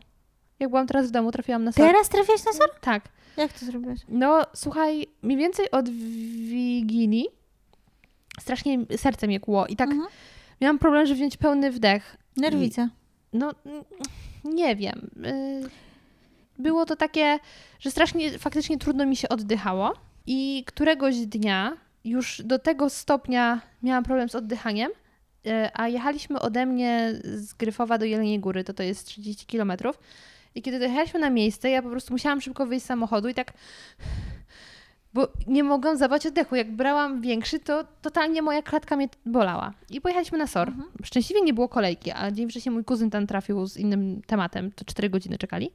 Więc w ogóle było wow, już wiem jak to jest na sorze, wiem o co chodzi, nie chcę tam więcej trafiać, ale wyjątkowo przyjął mnie podobno, e, wyjątkowo, bo zazwyczaj tak nie jest, przyjął mnie miły pan ratownik, Mhm. zrobił mi tam EKG i tak dalej. Się okazało, że mam e, zapalenie mięśni śródżebrowych. A, okej. No to grubo. No właśnie przeczytałam później trochę na ten temat więcej i stwierdziłam, okej, faktycznie spełniam parę podpunktów, dlaczego mogło mnie to złapać i mi przeszło. Ale w życiu byś nie wpadła na to, że to może być to. No, a ja słuchaj, też tego dnia siedziałam w domu i myślę, Jesus, ja może mam zawał. No. Bardzo niemiłe czucie, bo kiedy boli cię żołądek, to jest takie, dobra, to jest tylko żołądek. Kiedy boli cię głowa, wiesz, że jeśli masz y, guza mózgu, to przerąbane, ale ogólnie no głowa czasem boli. Mhm. Ale jak boli serce, to już jest takie Jesus, jak ono przestanie bić, to ja umieram. Tak. No, I więc w sekundę. Nie, masakra. Ale przeżyłaś. Przeżyłam. Tu Siedzę to tu. Dobrze. I Bardzo masz mi nowe miło. doświadczenie, jak to jest być na sorze. tak, i bardzo doceniam pracę ratowników, O, ale zawsze doceniałam. Bardzo dobrze. Jak do tego doszło, nie wiem. y, Do czego wyszłyśmy? Jak poznać, że się kogoś kocha? Ja Spokojna sympatia bez fajerwerków, czy iść w to? No to może ty pierwsza. W ogóle związki to jest temat rzeka. Nie masz takiego wrażenia, że w ogóle wchodzenie w związki i to, czy się chce wejść z kimś w związek, to jest temat po prostu rzeka. No znasz mój zeszły rok, więc można zgadzam się. godzinami o tym gadać. W ogóle jakby... Ja mam taką teorię, Spiskową? ona nie jest naukowa, ale jest moja, że jakby partner musi trafiać w nasze deficyty. Gdzieś tam spełniać jakieś nasze potrzeby, których nam brakuje. I zazwyczaj, jeżeli ten partner w, trafia w te nasze deficyty, to my się za bardzo nie musimy zastanawiać, czy chcemy w to iść, bo chcemy w to iść, bo to trafia w nasze deficyty. Nie? I wtedy jest proste. Gorzej właśnie ktoś chce tak zdroworozsądkowo podejść do tematu. Chociaż ja też już jestem stara i wydaje mi się, że taki związek, gdzie tych fajerwerków jakichś tam nie wiadomo jakich nie ma, to też lepiej rokuje na przyszłość. Bo jak tak wpadamy i się wypalamy w to wszystko, to to są miłe przeżycia, ale czy tak się da całe życie? No Zacznę od deficytów. Wydaje mi się, że masz rację, że pod pewnymi względami fajnie się uzupełniać, ale z drugiej strony też wydaje mi się, że jeśli ktoś ma za dużo czegoś, czego my nie mamy, to to nie jest dobrze, mhm. bo może już właśnie za bardzo zgrzytać znowu. A jeśli chodzi o fajerwerki, to ja jestem zdania, że fajnie jak fajerwerki są, mm, aczkolwiek same fajerwerki nie są gwarantem niczego, bo bardzo szybko mogą się skończyć fajerwerki, ale z drugiej strony, kiedy ich zupełnie nie ma, a myśląc fajerwerki mam też na myśli chemię, to wydaje mi się, że to nie przejdzie. W sensie ja To jesteśmy kumplami, jak nie ma chemii trochę, nie? No. To... jednak, kurde, chemii się nie oszuka. Absolutnie jakby, jakby się próbowało się, moim zdaniem, nie da oszukać chemii. No, chemii się nie da oszukać w ogóle na wielu, e, na wielu poziomach, bo nie da się też jej oszukać po czterech czy pięciu latach, nie? Tak, tak, tak, tak, No. tak. I ja dlatego e, w podcaście, który nagrałam z Okiem Chemika, e, z Agnieszką z kanału z Okiem Chemika, zeszłam na temat chemii, jako że gadamy o chemii i lekach, to czym jest chemia? I absolutnie jestem zdania, że musi być chemia, którą trudno zrozumieć, ale na Netflixie jest nowy taki krótki serial, dokument naukowy, ale podany w taki sposób bardzo przystępny. Wiemy o co ci chodzi. No, Wszyscy wiedzą, wszyscy wiedzą. Nic Wszyscy nie, wiemy nikt dobrze. Nic nie mówi, dobra. Y, I właśnie w ten sposób jest omówiony, y, są tematy omówione z, związane z seksem. I to jest w ramach serii Wyjaśniamy. Oni mają. A, wiem. Jeden odcinek jest o chemii. Co to jest chemia i że, jakie są na to wzory. I zgadzam się w dużej mierze, że faktycznie y, to składa się na chemię i na niektóre rzeczy nie mamy wpływu, a bez tego no, nie pyknie do końca. Że to się skończy na przyjaźni, ale tyle. Związki z przyjaźnią. Jakby to jest kwestia tego, co kto potrzebuje, nie? Tak samo jak chyba ty miałeś to pytanie, że dlaczego dziewczyny kochają łobuzów. No. Ja w ogóle bym się zaczęła zastanawiać, co, co oznacza być łobuzem. No co dla ciebie oznacza być łobuzem? No dla mnie to może mieć dwa znaczenia. Takie jedno pozytywne, a drugie y, być może rozumiane szerzej, że po prostu bardzo bad guyów, którzy cię pobiją, a ty będziesz wracać. Nie, to wydaje mi się, że też tak to tak grubo to nie, nie No to nie wiem, dla mnie bycie łobuzem to, to nie jest y, bycie super romantykiem. Więc Aha, dla mnie okej. to jest super, bo ja naprawdę nie lubię, jak ktoś jest za bardzo wrażliwy i ro- romantyczny. Jak ty rozumiesz bycie łobuzem? Ja chyba nie przyciągam jako taką łobuzów, czyli No, ja jakichś też. takich bardzo szalenie pewnych siebie, którzy do mnie nie dzwonią. Chociaż to jest sposób na to, jak najszybciej trafić do mojego serca. Olewać. Nie dzwonić do mnie, tak. To zawsze działa. To zawsze działa i to jest kierunkach. przerażające. Ja się e, jakiś e, bardzo, da, bardzo dawno temu o tym przekonałam, że to jest właśnie i takich, chyba, chyba to jest bycie łobuzem. I to właśnie dziewczyny się wkręcają dlatego, że po pierwsze, jakieś takie e, trochę rzeczy e, tutaj z pewnością siebie, mam wrażenie, wchodzą. E, Bo ja mam e, taką teorię, do której doszłam niedawno. Właśnie rozmawialiśmy z kolegą na ten temat, z kolegą od 50 twarzy Greya. Jak ktoś właśnie teraz zaczął słuchać, to mu wesoło. E, że on ma coś takiego, że jak widzi ładną dziewczynę, to do niej nie podejdzie, dlatego że boi się, że on jest jakby za nisko na jej standardy. I że ona ma na pewno te, jest olfaktorią, która już ma wypisaną listę swoich po prostu i swojego idealnego faceta, ile on ma zarabiać i co on ma. I on tak zakłada, nie zamieniając z tą dziewczyną ani jednego słowa, więc na wszelki wypadek do niej nie, nie podchodzi. Mhm. E, Ja mam w drugą stronę, że e, jeżeli facet się zaczyna mną interesować tak bardzo intensywnie, to mam takie poczucie, jeżeli tak mi łatwo poszło, to on chyba nie jest wystarczająco fajny, żeby mi się chciało w to brnąć. I, a jak ktoś do mnie nie dzwoni, to, to wychodzę z założenia, że hmm, jeżeli on wzgardził, to może warto jest dołożyć jakichś starań w tą znajomość. Ale wydaje mi się, że to jest prawda stara jak świat. No. że y, najfajniej to jest gonić króliczka i rzeczy, których nie możesz mieć, są najfajniejsze.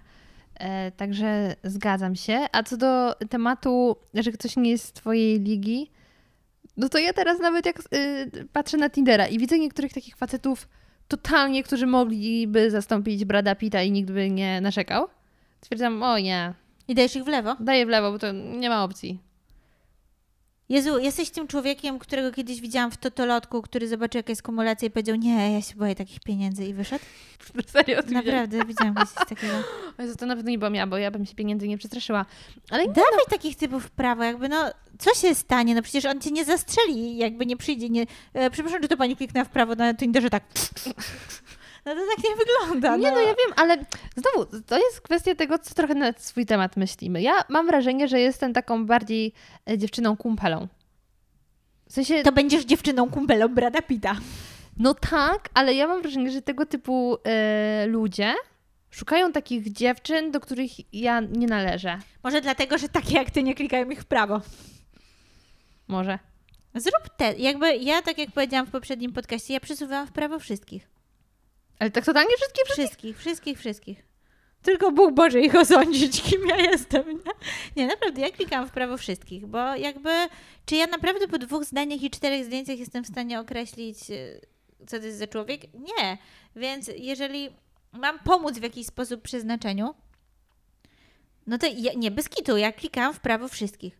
A ja wiesz, dlaczego chociażby nie klikam wszystkich? Bo ja, przepraszam, ale sprawdzam wzrost. A nie, no to ty masz trochę co innego. A ja się kiedyś spotkałam z Tindera z typem, który był niższy ode mnie i jak e, przyszłam na tą randkę, e, to on był niższy ode mnie, mówi do mnie, hm, nie miałem wpisanego wzrostu, pewnie, żeby, pewnie jakbyś wiedziała, jak jestem niski, to byś się ze mną nie spotkała. I ja powiedziałam pierwszą rzecz, która mi przyszła na myśl, czyli, że tym bardziej mi się z tym spotkała, bo mało spotykam ludzi niższych ode mnie. No, no nie zadzwonił później już, ale to był bardzo miły wieczór. Ale wiesz co, ja też e, kiedyś spotkałam się z kolegą, e, gościem niższym ode mnie e, i Jezu, no proszę bardzo, każdy ma jakieś wady. Dla mnie jest to problem. Ja lubię, jak jest ktoś ode mnie wyższy, wychowałam się ze znacznie wyższym bratem i dla mnie jest to takie komfortowe, jak facet jest wyższy. Ale okej, okay, w sensie e, jak znam też wyjątki, że ten wzrost jednak nie ma znaczenia, także różnie to bywa. Wolę, jak ktoś jest wyższy. Ale w każdym razie mam kumpelę, która poszła na spotkanie z kolegą. Kumpela jest ode mnie centymetr wyższa, więc ona ma 1,80 m. Spotkała się z ziomem, który okazał się niższy od niej i zapytał ją, słuchaj, a nie przeszkadza ci to, że ja jestem niższy? A ona mówi, wiesz co, właściwie to trochę tak. I on tak na nią popatrzył i mówi, no ja też myślałem na zdjęciach, że masz większe cycki. I takie, aha, to sobie pocisnęli razem, nie?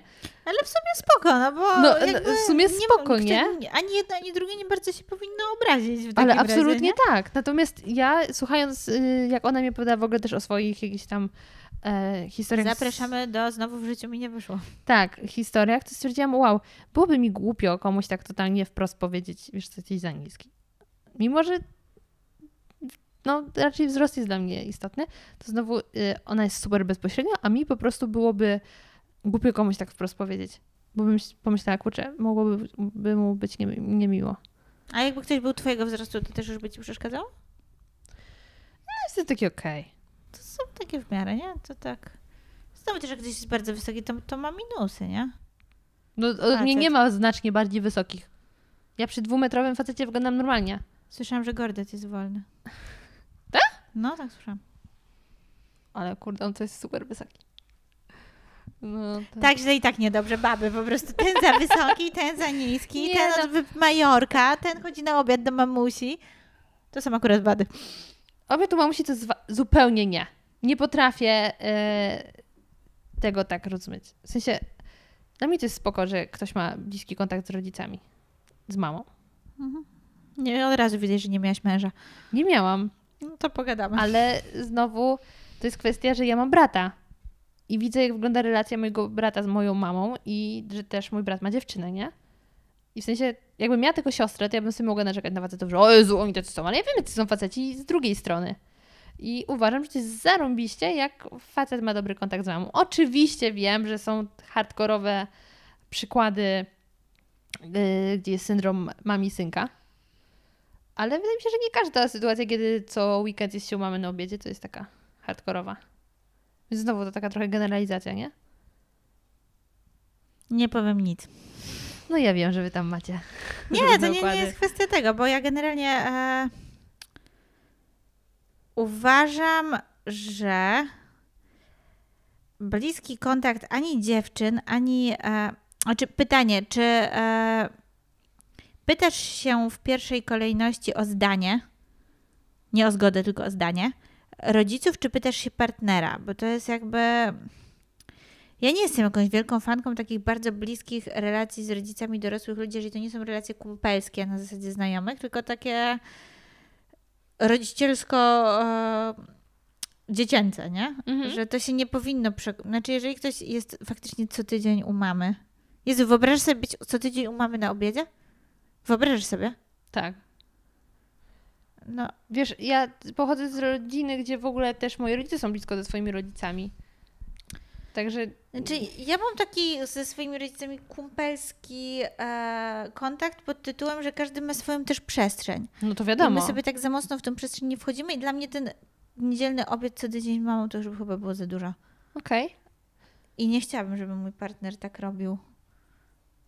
No bo to jest chyba też kwestia tego właśnie, jak masz w domu. Mm, Pewnie też. Jeśli jesteś sam przyzwyczajony do bliskiego kontaktu z rodzicami, to jest dla ciebie zupełnie spokój, nawet lepiej, jak ktoś ma też bliską e, kontakt z rodzicami, bo wtedy To gdzie też... byście w niedzielę na ten obiad chodzili, jakbyście oboje mieli Wiesz, ja mieszkam tak daleko od domu, że ja nie jestem co No Może dlatego też tak myślisz, nie? Bo jakbyś była... Nie, nie? Bo, no totalnie. Jak ja wiem, że mój brat jedzie do mojej mamy na obiad, dajmy na to, to jest mi się, kurde, zazdroszczę mam. Okej, szanuję to, że jesteśmy różne.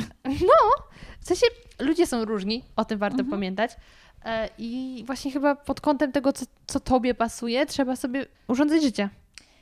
Pewno też tak. Znaczy, no, no w stu procentach. Także, nawiązując nawet do tych wszystkich pytań, które gdzieś tam ludzie zapyta- zapytali, jak rozpoznać miłość, czy coś tam ma sens. Kurde, jeśli tobie jest z czymś dobrze, to oczywiście, że to ma sens. No I tak. nawet jeśli coś innego wszystkim się wydaje, że ma sens, a ty tego nie czujesz, to to nie ma sensu. Oczywiście, że tak. Na pewno trzeba słuchać siebie, a nie słuchać wszystkich dookoła, nie? Mm. To w ogóle ze wszystkim w życiu tak jest, nie tylko z miłością, ale z pracą, ze studiami i tak dalej. No właśnie, i tu przechodzimy do tematu, na który mnie zadano pytanie, żebyśmy pogadałyśmy, żebyśmy pogadały o samoakceptacji. I to jest dla mnie temat rzeka, bo można tutaj powiedzieć bardzo dużo mądrych słów, bardzo dużo mądrych zdań, a przyjdzie co do czego jest takie znowu, w życiu mi nie wyszło czasami, I znów jestem tym nieśmiałym dzieckiem ze szkolnych czasów, nie? no, No. i ciągle mam problem z tymi samymi rzeczami. Mhm.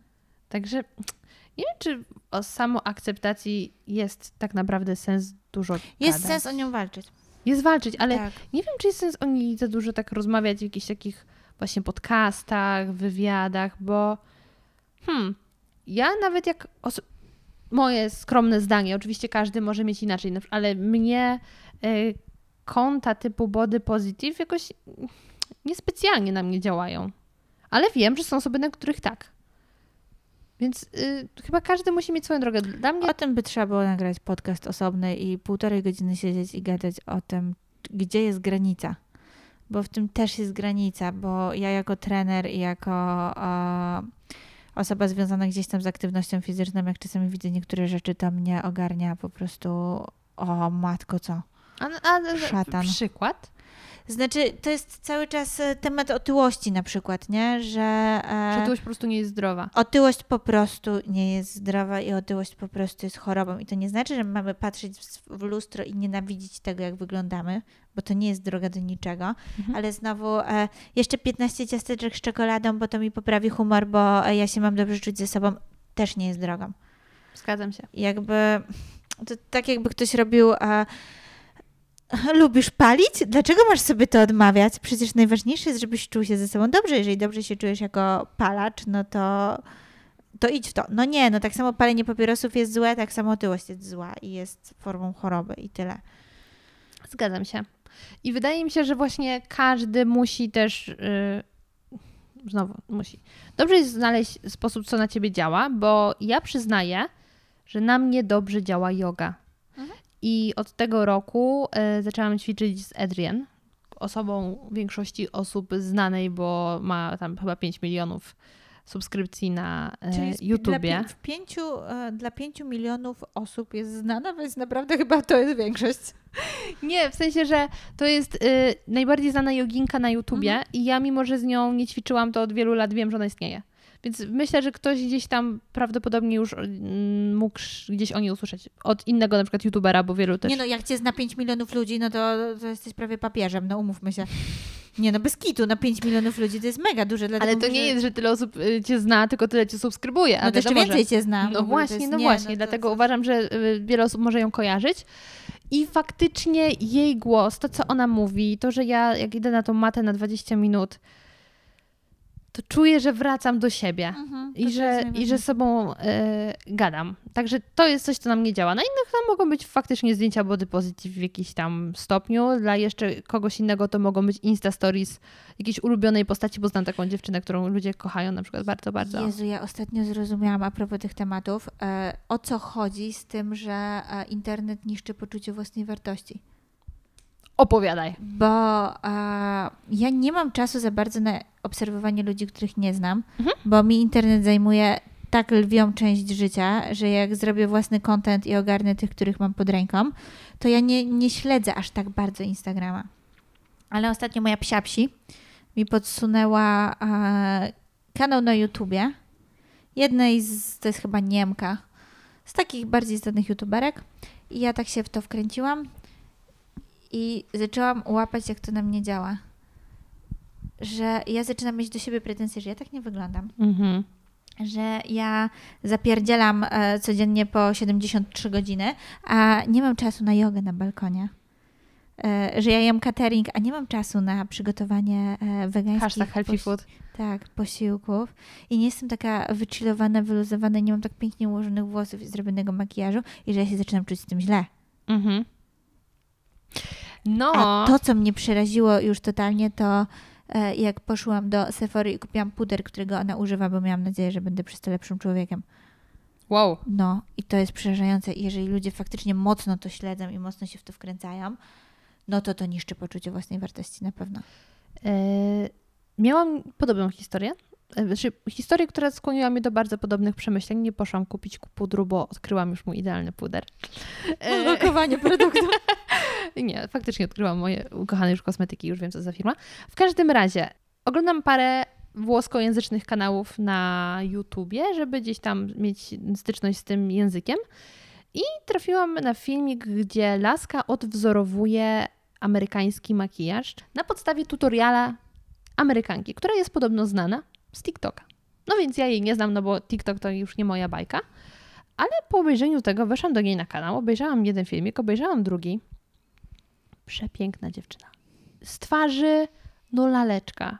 Figura, Jesus Christ. Ja nawet jak byłam super szczupła, powiedzmy nawet chuda, nie wyglądałam tak jak ona. E, nigdy nie miałam takiej talii.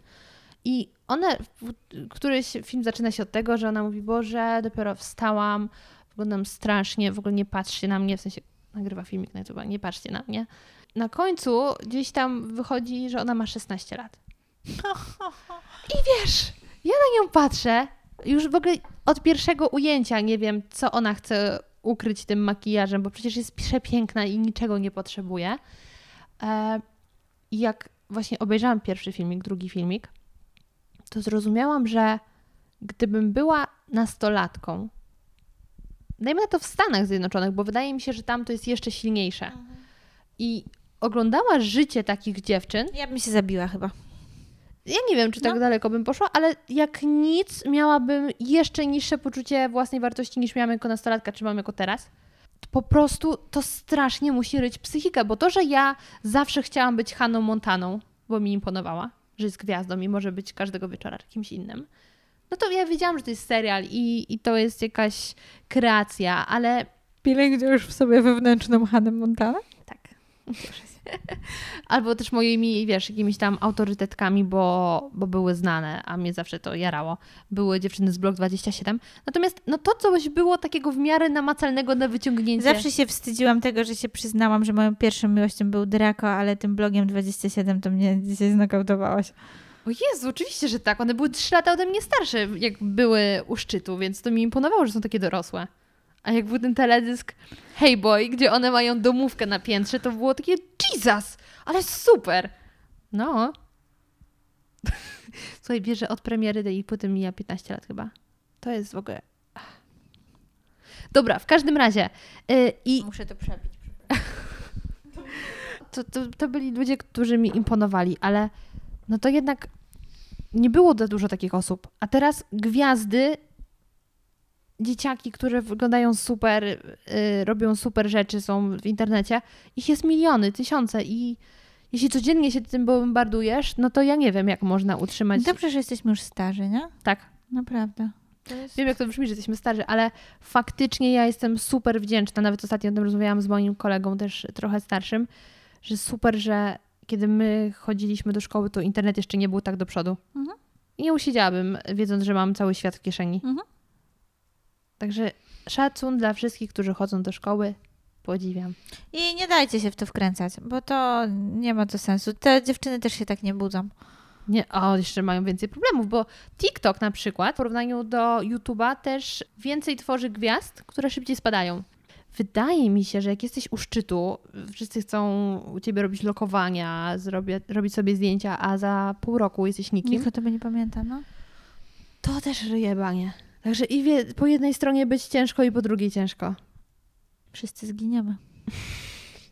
Co tak a propos twojego, e, twojej historii ze studiów, kiedy pan wykładowca zapytał, co by się musiało wydarzyć, żebyście się nie spotkali? Tak, tak, tak. No ale to jest logiczne. Dla mnie to była logiczna odpowiedź, że musimy wszyscy umrzeć. A panu chodziło o, o tym, że musiałby zachorować, tak? Tak.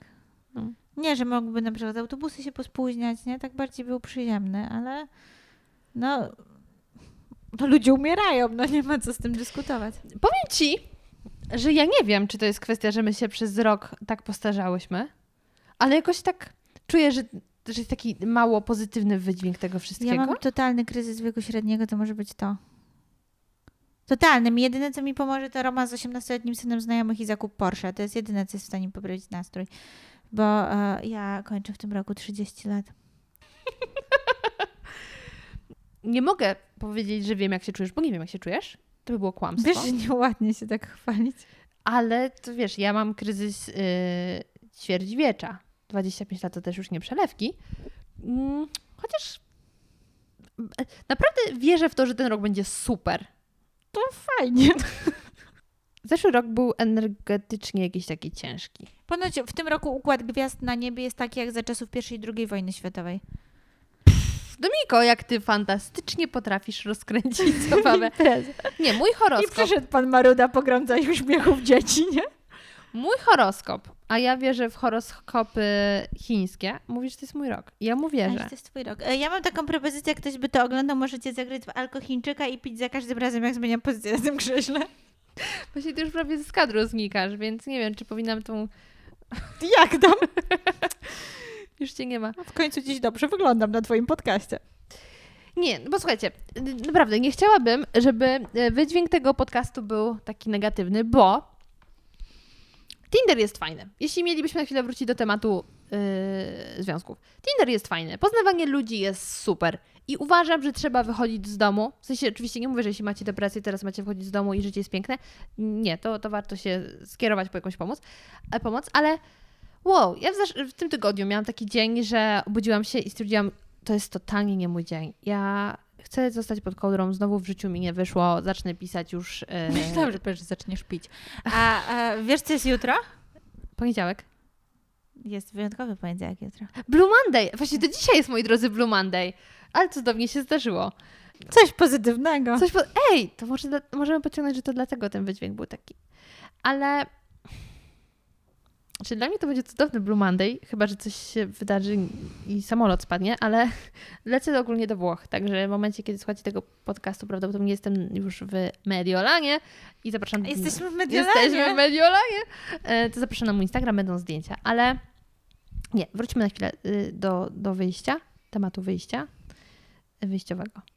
Kurczę, mam y, po tej przerwie od podcastów trudniej mi się wysławiać, bo ostatnio więcej pisałam niż, y, niż mówiłam. Napisz podcast. Napisz. Wreszcie będą transkrypcje. I miałam bardzo zły dzień. I pierwsza decyzja moja była taka, dobra, wstanę, zrobię kawę. I jak wstałam, zrobiłam kawę, stwierdziłam, czas coś zmienić. Na razie nie zetnę włosów, chociaż jestem już coraz bliższa tego, żeby ściąć. Dobrze wyglądasz. Dziękuję. I zrobiłam przemeblowanie. I A tak, bo kanapa stała tam. tak, tu stała kanapa, na tamtej ścianie stała ścianka. Ale w ogóle takie ułożenie, jak jest teraz, już kiedyś było. E, Pamiętam, jak pierwszy raz byłam, to było. Tak. I stwierdziłam, że teraz ta energia jest dla mnie fajniejsza. I jak wtedy wyszłam e, z łóżka, przemeblowałam mieszkanie, stwierdziłam, jakoś to będzie. Ubrałam się i poszłam do urzędu załatwić jeszcze jedną rzecz, a myślałam, Jesteś odważna. wiem, a myślałam, że to już po prostu zrzucę na poniedziałek, bo dzisiaj nie wyjdę z domu, ale jednak wyszłam. I słuchajcie, poznałam człowieka, poznałam Włocha, w sensie, który zapytał mnie o drogę. E, I to było mega fajne, że jeszcze na początku wydawało mi się, że nic fajnego się dzisiaj nie wydarzy, a później poznałam na ulicy y, nowego człowieka, od którego dowiedziałam się, jaki jest przepis na doskonałe espresso i że pizza napolitańska to nie jest rodzaj ciasta, że takie grube ranty i cienkie w środku, tylko pizzą napolitańską jest wyłącznie margarita. Taka prawilna margarita. O, proszę. No widzisz. Także dowiedziałam się czegoś, poznałam człowieka i fajnie. I właśnie to jest mój plan na ten rok, bo w ogóle mm, wróćmy na chwilę do Shiro. E, Styczniowy numer Shiro jest w dużej mierze poświęcony postanowieniom noworocznym, żeby je trochę odczarować. Bo my się śmiejemy, nowy rok, nowa ja, ale z drugiej strony wiele osób, jak przychodzi ten nowy rok, stwierdzi, kurczę, chciałbym coś zmienić. I ja postanowiłam sobie, że chcę w tym roku zadbać o zdrowie, które w zeszłym roku mi bardzo podupadło yy, ze sprawą różnych rzeczy, wydarzeń. I od takiego punktu wyjścia można zacząć robić super rzeczy. Bez jakiejś spiny, że o, muszę schudnąć 40 kg. Nie, zadbać o siebie. Zadbać o siebie. Zrobić I, sobie przyjemność. I pierwsza moja decyzja to było pójść na balet. Małe rzeczy robione dla siebie. I parę dni po pierwszej lekcji baletu spotkałam się z dwoma znajomymi. Dwiema znajomymi. I właśnie powiedziałam o balecie, że tak mnie to super cieszy, że to jest takie fajne. I jedna powiedziała, że ona kiedyś stepowała, a druga chodziła na boks. I że kochały to robić. Już nie chodzą. Mówię, czemu? No, tak jakoś wyszło. Ale od dawna myślę, żeby mm, do tego wrócić. Mówię, no to na co czekacie? No, w sumie to nie wiem. I to jest właśnie to. Kurczę, przestańmy czekać. Ale ja miałam dzisiaj na warsztatach taką e, uczestniczkę, która powiedziała, że chciałaby pójść na balet, ale może się w końcu zmotywuje od połowy roku i że nie ma kota, ale bardzo by chciała mieć kota. I ja też powiedziałam, masz dwa zadania, kup sobie kota i idź na balet. Bo my tak odkładamy to życie na nie wiadomo kiedy, nie? I zaraz się obudzicie, będziecie mieć 30 lat. Albo 25. Jak 25 to jeszcze luz.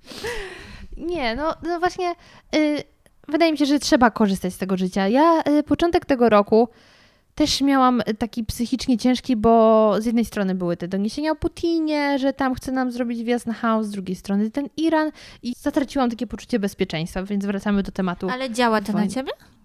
Działa na ciebie takie info, tak? Absolutnie na mnie. Ja, jak do mnie pisałaś, nakręcając, że to wiesz, w sumie oni mają interes, żeby ta wojna wyszła. Ja nie żartowałam z tym, przestań do mnie pisać, nie czytam od ciebie więcej No wiadomości. nie wiedziałam, że też tak jakby... E... Nie, ja byłam totalnie przerażona. Ja nie mogłam spać w nocy i się zastanawiałam, Jesus, przecież w każdym momencie może bomba spaść. No bo zobaczyłam, że Iran ma tak dalekosiężne e, te bomby, że jedna do Warszawy by doszła. Totalnie mi to siadło. A potem jeszcze poszłam niestety na Jokera do kina, kiedy się okazuje, że nie byłam w wystarczająco dobrej kondycji psychicznej, żeby na niego pójść. Chodziłam struta przez tydzień. Nie potrafiłam się ogarnąć, bo wydawało mi się, że robienie czegokolwiek w życiu nie ma sensu, jeśli zaraz ma być wojna. Zaraz ma być wojna, tak. No, bo naprawdę nagle sobie zdajesz sprawę, wszystko to, czym się przyjmujemy, jeśli ma zaraz wybuchnąć wojna, nie ma znaczenia. I z takiej perspektywy, ja wiem, że to jest takie trochę już grube, ale z takiej perspektywy stwierdziłam, chcę zacząć robić rzeczy, żeby nie żałować, że czegoś nie zrobiłam. Ja miałam takiego kolegę, on co prawda już nie żyje, e, który w momencie, jak zachorował na raka, zaczął mieć takie podejście do życia pod tytułem nawet jak narobię głupot jakichś takich, które ludzie się będą ze mnie śmiać, no to niedługo. To trochę straszne. A tak naprawdę kto z nas wie kiedy? No, To jest następna rzecz, nie? Że my się nastawiamy na to, że boisz się wojny, a tak na dobrą sprawę ile osób ginie na piesz- przejściach dla pieszych. Dokładnie. Pamiętam, ja w zeszłym roku jednym z takim wydarzeń popkultury, które zrobiło na mnie ogromne wrażenie, e, to był serial Mad Men, który obejrzałam. Mhm. I tam jest taka, taki moment w serialu, kiedy wisi zagrożenie e, wojny z Rosją. Mhm. Hmm, Tak, Rosja lubi z różnymi. Nic nowego. Nic nowego. I właśnie jedna z tam y, głównych bohaterek spotyka się z księdzem i mówi, że jest w ogóle tym przerażona, dlaczego ksiądz nie jest przerażony tym, że zaraz może wybuchnąć wojna i y, być może jutro nas nie będzie. A ksiądz mówi, a czym to się różni od normalnego dnia, że nas jutro może nie być? I ja tak obejrzałam i sobie, No. jakie No tak seriale bywają mądre, jeśli to nie jest M jak miłość. Także Chcesz wesołą historię z księdzem, bo mi się przypomniała? dawaj, to, to potrzebujemy E, trochę pozytywów. mm, Ostatnio chodził po nas, o, o, ostatnio chodził u nas ksiądz po kolędzie No. i e, moja psia psi była pewna, że to jest jej mąż, e, bo pukał do drzwi i chciała mu jak najszybciej otworzyć te drzwi, więc wychodząc spod prysznica owinęła się ręcznikiem i w taki sposób przywitała księdza w tych drzwiach. I tak stoją naprzeciwko siebie, ona owinięta tym ręcznikiem z mokrymi włosami i ksiądz z drugiej strony. I ona mówi do niego, o Boże, proszę księdza, ja nie wiem, czy to jest dobry moment, bo my nawet krzyża nie mamy. Ale czekaj, ona miała tylko ręcznik na włosach, czy na, na sobie, też? miała ręcznik Okej. tylko, bo wyszła spod prysznica, nie? No, no, Żeby no, no. szybko mężowi otworzyć drzwi. I popatrz, jaka jest skala problemu. Ona w tej całej sytuacji za największy problem uznała to, Że że, ona nie ma krzyża. Tak. Więc popatrz, jakie z różnych stron możemy patrzeć na to życie, nie? Tak, i w ogóle dlatego chciałam do tego momentu dojść, że życie jest wspaniałe. I czy jesteśmy w związku, czy nie jesteśmy, bo nie chcemy, czy nie jesteśmy, bo jeszcze kogoś nie trafiliśmy, i tak może być spoko. I oczywiście to nie jest teraz mówienie do osób z ciężką depresją, że słuchajcie, mm, inni mają gorzej. I nie, to nie jest tak. Uwielbiam powiedzenie, nie smuć się, inni mają gorzej. Tak. Uwielbiam to powiedzenie. Tak, czy znasz sytuację w życiu, w którym ktoś do ciebie przyjdzie i powiedział, nie ciesz się, inni mają lepiej? Jakby to jest argument? Taka sytuacja ma miejsce, kiedy chodzisz do szkoły i mówisz, że dostałeś czwórkę, a rodzic mówi, no tak, ale on dostał piątkę. No dobra, ale jakby Ale to nie jest szkoła, jesteśmy dorośli, dorosłymi ludźmi. nie wiem, czy sobie ochotę tak kogoś powiedzieć, że co się dzieje, że inni mają lepiej. No, dokładnie. Także tak, ja się naprawdę cieszę na ten rok. Chcę robić fajne rzeczy i postanowiłam sobie, oglądając Sylwestra z Zakopanem, zaczęłam sobie spisywać jakieś tam postanowienia noworoczne, ale takie bardziej, co chciałabym w tym roku zrobić, albo co zmienić. I chciała, doszłam do wniosku, że chciałabym zwalczyć właśnie takie poczucie, że a co ja będę próbować, albo i tak mi nie wyjdzie, albo nie jestem zbyt kompetentna, żeby to zrobić, albo no właśnie nie podejdę do kogoś zagadać, albo nie napiszę maila, bo pewnie i tak ktoś do mnie nie odpisze. A ja takie myśli mam super często. Że czuję, że nie jestem wystarczająco do czegoś dobra albo kompetentna. I jedną ostatnio miałam taką sytuację, że właśnie jedna osoba zaproponowała mi tam poprowadzenie jakiegoś wykładu. I moja pierwsza myśl była, o Boże, nie jestem totalnie kompetentna do tego. A moja druga myśl była taka, ej, faceci się nie zastanawiają, czy są kompetentni, tylko biorą taką robotę. Bo jasne, że sobie poradzą. I stwierdziłam, czemu ja mam tak samo do tego nie podejść? I powiedziałam, okej, możemy to zrobić. I stwierdziłam, że tak chcę w tym roku robić rzeczy. Najpierw mów tak, a potem się zastanawiaj dlaczego. Oczywiście zależy od sytuacji. Nie na wszystko należy mówić tak. Ale ja jestem człowiekiem, który przesuwa wszystkich w prawo na Tinderze, więc Okej. patrz, jak jestem chociaż konsekwentna. Nie, jakby zawsze trzeba sobie pomyśleć o konsekwencjach. Takie jest moje zdanie. Jeżeli zabiją cię za coś, no to faktycznie jak jesteś niezbyt kompetentny, no to, to, to tych rakiet to ja bym nie ustawiała tych z, Irak, z Iranu, jakbym była niekompetentna, nie? No. No. to faktycznie można ponieść tego przykre konsekwencje. Można się parę y, kilometrów pomylić. Można się parę kilometrów pomylić, a, ale dopóki cię za to nie zabiją, to możesz spróbować. No bo właśnie życie jest za krótkie, żeby powiedzieć, że się nie jest do czegoś dość. W najgorszym Dobre. wypadku się najesz wstydu, ale od tego jeszcze nikt nie umarł, nie? Jakby nie znam człowieka, który by umarł na nadmiar wstydu. No dobrze. y, moja droga, bardzo się cieszę, że wpadłaś.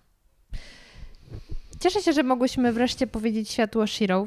Mam Tak. wrażenie, że do, nie powiedziałyśmy wszystkiego, co, powiedzia- co powinnyśmy, ale było tyle takich tematów, które miałyśmy gdzieś tam poruszyć, y, że, mm, że może, może za dużo o tym Shiro nie powiedziałyśmy, ale gdybym miała to tak spiąć do kupy, to uważam, że jest to gazeta, po którą naprawdę warto sięgnąć. Myśląc o niej, pomyślałam właśnie o ludziach, którzy słuchają podcastu. Że to są ludzie, którzy chcą wiedzieć, wiedzieć więcej, że są ciekawi świata, że e, chcą poznać jakąś inną perspektywę myślenia. Wydaje mi się, że udało nam się stworzyć gazetę, która właśnie taka jest, że pozwala zainteresować się światem i nie ucieka od jakichś tam trudniejszych też tematów, bo warto rozmawiać.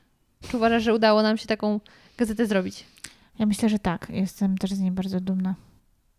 Udało nam się dożyć do tego, żeby ona wyszła. To jest tego też Już dwa dumna. razy. Już dwa razy. Może nawet sukces. się uda trzeci. Tak, więc to taki pierwszy temat Shiro. Raz jeszcze Was zapraszam. Y, Gazeta jest dostępna mm, pod adresem shiro-magazine.shoplo.com. Taki jest chyba adres, ale jeszcze będzie link e, w opisie.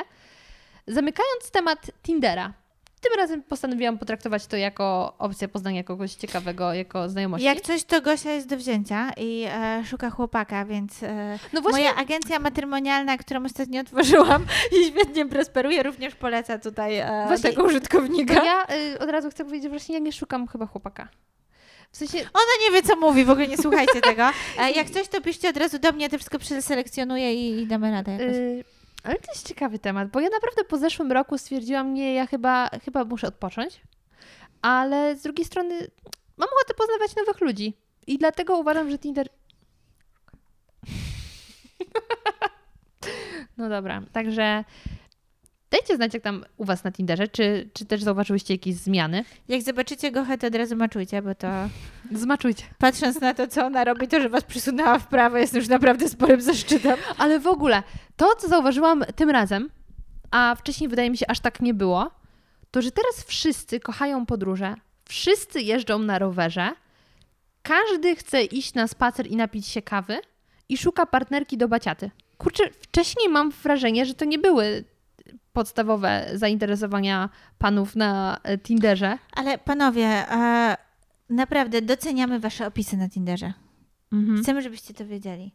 I chciałabym pozdrowić gościa, który ma na Tinderze napisane, że na pierwszy rzut oka wydaje się głupi, ale jak się go bliżej pozna, to od razu widać, że jest też biedny.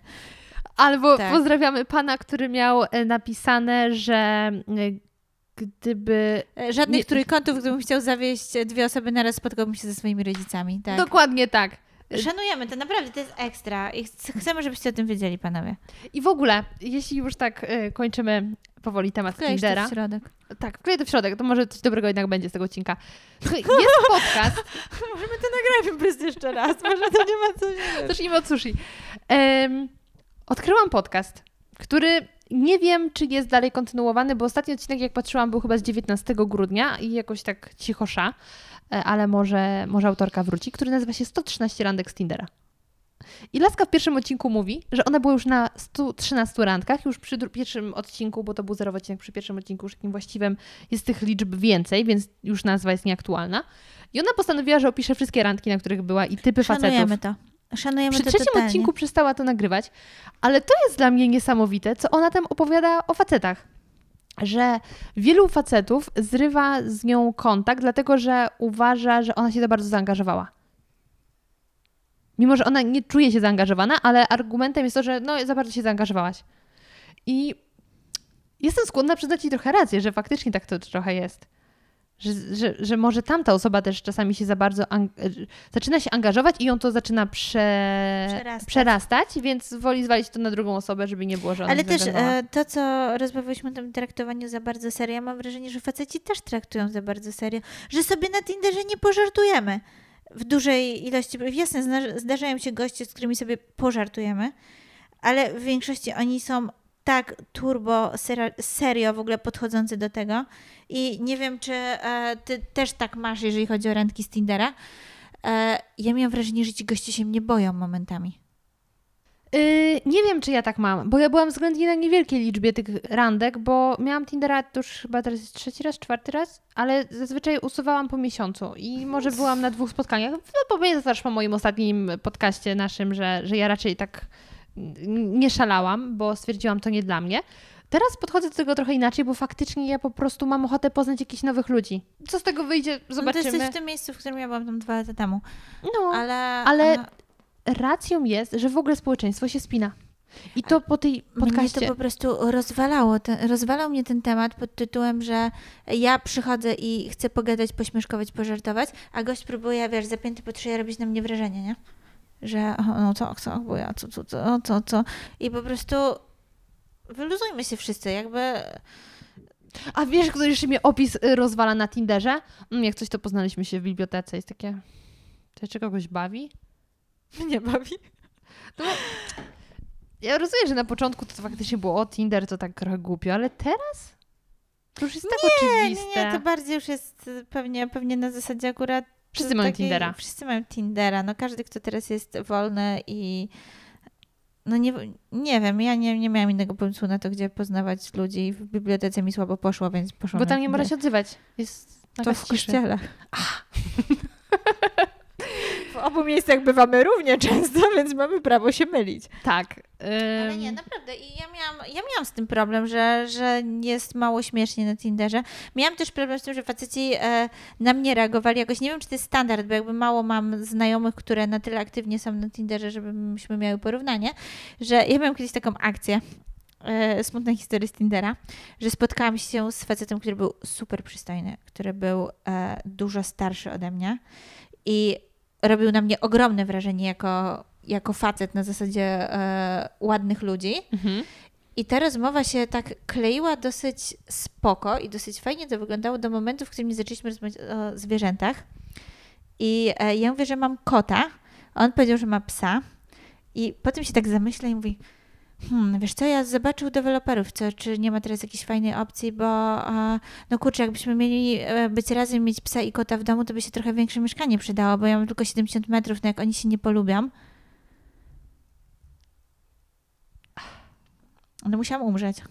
Jakby, no, no, jakby sprowokowała mnie ta sytuacja do tego, że musiałam po prostu umrzeć, nie? Zniknęłaś bez słowa? Zniknę, znaczy, ciężko mnie było namierzyć może w ten sposób, ale przeraziło mnie to i to nie był żart. Ale naprawdę, no to 100% nie, to nie był żart? Nie. No i wracamy do tematu, który ta dziewczyna słusznie poruszyła, że ludzie się zaczynają jakoś po pierwsze angażować, po drugie spinać. I ja też nawet jej wywodów słuchając stwierdziłam, Jesus, ona się super spina na to, żeby z kimś być. I to nie jest zdrowe.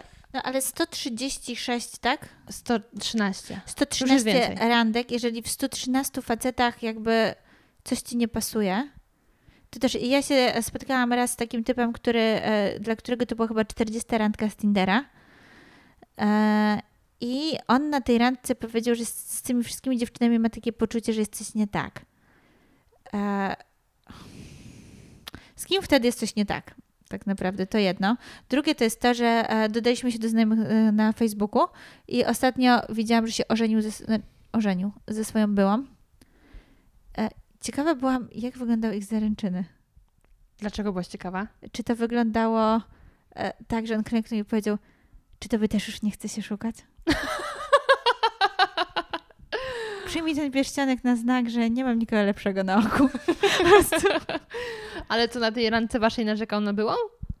On narzekał na wszystkie te dziewczyny, z którymi się spotykał. Okej. Oj, on nie wiem, czego on szukał. I tutaj wracamy. Patrz, jak nam się teraz jaka, taka, takie flow włączyło. Wracamy do wątku chemii i przyjaźni. Że z jednej strony najważniejsze, uważam, jest, żeby się z drugą osobą fajnie dogadywać i potraktować się najpierw jako kumpli. Zobaczyć, że taki. czuć się w miarę luźno. I, I nie udawać jakiejś najlepszej wersji siebie, moim zdaniem. Nie ma sensu udawać najlepszej wersji siebie, tylko takiej raczej po prostu siebie. A z drugiej strony, jeśli jest jeszcze do tego ta iskra, że jest chemia, to wtedy myślę, że jest spoko. No to jest taki sposób na idealną randkę ze mną, żeby sobie pośmieszkować, e, dobrze się e, bawić, e, żeby była chemia, po czym się trzy dni nie odzywać, ja jestem załatwiona na amen, więc myślę, że na resztę kobiet to też działa. Tak, e, pr- mam nadzieję, że zdążyliście zanotować. no, ale... Ale podobno jestem na Tinderze we Wrocławiu. Ktoś używa twojego zdjęcia? Chyba no, najwyraźniej, no bo... Ale normalnie na którym masz ma. rozłożone nogi, czy nie? Nie doprecyzowałam tego pytaniem, ale jakby ktoś miał screeny, to podsyłajcie, bo chętnie zobaczę. Ale niesamowite. No, bo jak byłam we Wrocławiu, to e, dostałam wiadomość na... E, Insta? na Insta e, właśnie, że widzę, że sobie tinderujesz w rodzinnym mieście. I komuś to się musiało widocznie złożyć, że z obserwujących, że byłam we Wrocławiu i był ten Tinder, nie? Ale nie wiem, jakie tam są. Nawet nie pomyślałam o tym, żeby poprosić o screena, więc chyba muszę to zrobić. Ale a propos ludzi, którzy są na Tinderze, e, to mnie fascynuje, że za każdym razem, kiedy tą aplikację instaluję, są tam dostępni ci sami znani ludzie, którzy byli ostatnim razem, a ja raczej no, z takimi przerwami się Ale pojawiam. ponoć też są rezydenci na Tinderze, którzy już od kilku ładnych lat tam siedzą i nic z tego nie wynika, więc... O Jezu, to przytoczę Ci jedną z takich ostatnich wiadomości, co stwierdziłam, zrobię screena, bo po- zaczęłam na Instagramie teraz serię, że będę ciekawsze rzeczy z, z Tindera wrzucała. Chciałabym tylko em, tutaj wspomnieć o historii, że e, Gocha była tak miła i zrobiła mi screeny e, profili na Tinderze, które mają zdjęcia z Jordanii. Tak, bo się okazuje, że kawiarnia, tak, to jest kawiarnia w, w Jordanii. To jest namiot. A, namiot, w tym w, którym namiocie, serwuje się tak. kawę. Jest bardzo dobrą Powiedz, miejscówką. Wow, wow, wow. Hello, chwila, moment. To tak nie wygląda. To wygląda tak, że tam wchodzisz przez 10 godzin po schodach, Mhm. więc to jest miejsce dla naj- najwytrwalszych. Brazylijskie pośladki robicie? Robisz brazylijskie pośladki na totala, a po czym wchodzisz do namiotu Beduina, który tam mieszka. On tam mieszka i on w wolnych chwilach parzy kawę i herbatę i za to, żeby sobie zrobić tam fotę, musisz mu po prostu zapłacić za tą kawę i herbatę. A, ma smykałkę do interesu. Więc ma smykałkę do interesów i jest naprawdę kozakiem, że on tam mieszka, no bo No nie, nie najłatwiejsze warunki. no nie. Ale i właśnie, ja raczej tej miejscówki wcześniej nie znałam, zupełnie szczerze, dopóki nie oglądałam Twoich relacji z Jordanii. I się okazuje, że to jest bardzo e, często wykorzystywana do zdjęć na, Tinderze. Tindera miejscówka, bo znalazłam już czterech panów właśnie tam. No są- Dwóch z nich ma na imię Mateusz. Ciekawostka. Tam są też tanie loty, więc wiesz. A, widzisz. Pojawiło się konto pana, który ma opis Nadszedł czas, aby zakończyć tutaj swój byt. Powodzenia i pozdrawiam. I pomyślałam, czy to jest tak, że znalazł miłość swojego życia i stwierdził, że zawdzięcza tyle tej aplikacji, że wypada się grzecznie pożegnać, a nie zniknąć bez śladu? Czy ten pan jednak nie odnalazł swojej miłości i po prostu postanowił pożegnać swój byt? Może on jest jak ta 65-letnia pani spod Mariota, która e, mówi, że klienci, którzy kiedyś jako młode chłopaki do niej przychodziły korzystać z jej usług, przychodzą dalej, już co prawda nie mają po 90 lat, więc nie bardzo jakkolwiek mogą z tego skorzystać, ale dalej przychodzą pogadać, bo są tak przyzwyczajeni. Co to za pani spod Mariota? Pierwsze słyszę. Nie wiesz, co robią panie pod Mariotem? Nie spotkałam się wcześniej z paniami spod Mariota, także bądź moim przewodnikiem po życiu. Ale już teraz domyślam się, są, Tak. kim są te panie, tak, natomiast właśnie. Wykonują najstarszy zawód świata. jest taki. Jest taki, jest owszem. taki. Ale faktycznie to jest historia na faktach? Tak, to jest książka ma teraz o tym wyjść. Co ty... Naprawdę. hmm, może ten fotel powinien Może tutaj, po, tak, e, co prawda, nie, tu jest winda, więc na 14 piętro nie będzie musiała Spokojnie. wchodzić. Ale nie, naprawdę, to jest autentyczna historia i ona opowiada o swoim życiu. O Jezu, chcę to przeczytać. A propos książek, warto czytać. Ale te dobre. Ale te dobre i ciekawe. No to grubo. Super. Ale a propos takich ludzi, którzy mają takie super życie jak ten Beduin, to ostatnio, nie zdradzę za dużo szczegółów, ale moja koleżanka nawiedziła mnie z taką nowiną, że znalazła super parkę, która podróżuje po świecie i robi jakieś mega fantastyczne no, bo w rzeczy. życiu mi nie wyszło. I są tacy super, super, super i aż chciała do nich napisać maila i powiedzieć, tacy są super i okazało się, że to jest jej były i jego przyjaciółka, o którą miała ona się nie martwić, nie? To boli. Ty mi tą historię opowiedziałaś, kiedy ja ci opowiedziałam moją historię a propos mojego krasza i jego dziewczyny. O matko, tak. No. Tą historię też kiedyś opowiesz, jak już się przydawni. No, jak się przydawni, to na razie się nie, nie zapowiada, ale tak. Więc reasumując już tą naszą rozmowę, życie jest ciekawe i nie ma co się spinać. Jeśli mamy trafić na miłość naszego życia, to ją, na nią trafimy. E, Jeśli nie mamy, to też możemy mieć fajne znajomości, bo jeszcze a propos tej samotności, bo my chyba ten temat w końcu poruszyłyśmy, czy nie? Wydaje mi się, że tak. E, E, Tak tematem tego Mariota liznęłyśmy. Y, Wydaje mi się, że w tym całej gonitwie za, za drugą połówką nie zapominajmy przede wszystkim o naszych przyjaciołach. Ja wiem, że to teraz może brzmi bardzo być takie natchnione, ale naprawdę ja mocno wierzę w to, że jeśli jesteśmy otoczeni ludźmi, z którymi jest nam dobrze, to nie będziemy się czuć samotni. Nie, jeżeli mamy pasję, to nie będziemy się czuć samotni. I Jeżeli No. mamy pomysł na życie w ogóle jakikolwiek, to się nie będziemy czuć samotni, bo będą się dookoła nas kręcić podobni ludzie. Tak. Jak idziesz pod prąd, to tam spotykasz ludzi też idących pod prąd, więc oni są gdzieś tam podobni do ciebie, nie? Więc z tą samotnością to też e, trzeba się przede wszystkim wyrwać do ludzi, moim zdaniem. Na pewno Właśnie sposobem na... z domu. Tak, Tak. sposobem na samotność na pewno nie jest przychodzenie po 8 godzinach pracy do domu i zastanawianie się, dlaczego jestem samotny. I oglądanie kolejnego serialu na Netflixie. A seriale na Netflixie są super. Są ale super. Mimo, ale mimo wszystko. Ale to nawet poszukajmy sobie znajomych, którzy też może będą chcieli obejrzeć i wtedy jest po prostu raźniej. Ciekawe, czy ktoś na Tinderze ma wpisane szukam kogoś do oglądania seriali na Netflixie. Właśnie może z takim podejściem warto do tego Tindera podejść. Bo ja nie wiem, jak, na jakim wniosku skończyła się nasza ostatnia rozmowa o Tinderze. Naprawdę nie pamiętam, jakie były wnioski, ale ja wiem, że zupełnie inaczej patrzę teraz z tej perspektywy w ogóle na relacje tego roku. I wydaje mi się, że nie spinanie się i naprawdę słuchanie tego, co się czuje, a nie co wypadałoby czuć, jest spoko. I to jest chyba jedyna recepta, żeby podejmować w miarę dobre dla nas decyzje. I jak to było znowu w odnośniku do poezji, nikt z nas samotnym nie jest tylko przez przypadek. Więc gdzieś tam po coś to się dzieje. Co to jest tak głębokie, że ja to chyba nie powinnam nic dodawać. Ja wprowadziłam już na Instagramie WPS-owy kącik poezji, więc zapraszam w razie czego. No dobrze, w takim razie zapraszamy do Twojego kącika poezji. Ja e, chwilowo zapraszam, bo nie wiem, jak długo mi się będzie chciało, będę miała taką potrzebę, ale.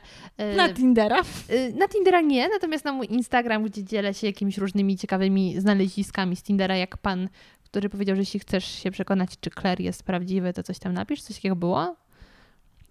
Czekaj, dzisiaj coś wrzuciłam. Już, już przytoczę, żeby nie było jakichś pomówień. E, pan napisał: Chcesz poznać, jak naprawdę potrafi bawić się Claire? Jest diabeł. To jest Tinder? Albert, 34 lata. Albercie, e, kliknęłam w prawo, dobra. w galerii. No, y, także zapraszam, takie właśnie smaczki Jakie ty masz możliwości na Tinderze, jeśli chodzi o podcasty? No już jeden słuchacz nie znalazł. Ale nie, żeby na przykład Albertę zaprosić do podcastu. Ja się chętnie dowiem, jak się bawi Claire. O Jezu, wiesz, że mam znajomego, który stwierdził, że on będzie na Tinderze szukał gości do swojego podcastu? W sensie dziewczyny? I jednego znalazł już. E, także why not? Można znaleźć wspólny przejazd za granicą, można znaleźć gości do podcastu. Może tak będzie. Można znaleźć miłość. Zdarza się. No, także moi drodzy, y, mam nadzieję, że mimo y, różnych nastrojów w dzisiejszym odcinku, y, raz apokaliptycznych, raz depresyjnych, raz pełnych radosnych uniesień, że dobrze spędziliście czas. Ja w, jeszcze raz zapraszam Was do sięgnięcia po Shiro. Tam jest więcej historii, znowu, znowu w życiu mi nie wyszło i fantastycznych artykułów. Na przykład ja, słuchaj, po ostatnim numerze zaopatrzyłam się w mrożone truskawki i w czekoladę, bo nasze dietetyczki powiedziały, że należy jeść. I będę jeść. I Dobre te nasze dietetyczki są, wiesz? Cudowne. Naprawdę. No. Także... Dziewczyny, następnym razem coś o chipsach. o mój Boże, tak. Koniecznie. Ciekawe, czy są w stanie znaleźć jakieś pozytywy. One są w stanie na pewno. One są w stanie Przekupimy je. Y, nie ma to jakby strony dziennikarstwa. Dobrze, moja droga, reasumując to wszystko, bardzo się cieszę, że wpadłaś. Cieszę się, że po tym roku dalej się często widujemy, nawet częściej. My się dopiero rozkręcamy. My się dopiero rozkręcamy. No moi drodzy, Niech Wam będzie dobrze w tym 2020, bez spinania się. Robienie, y, zrobieniem tego, co chcemy robić, ale się nie, do tego czasu nie zdecydowaliśmy.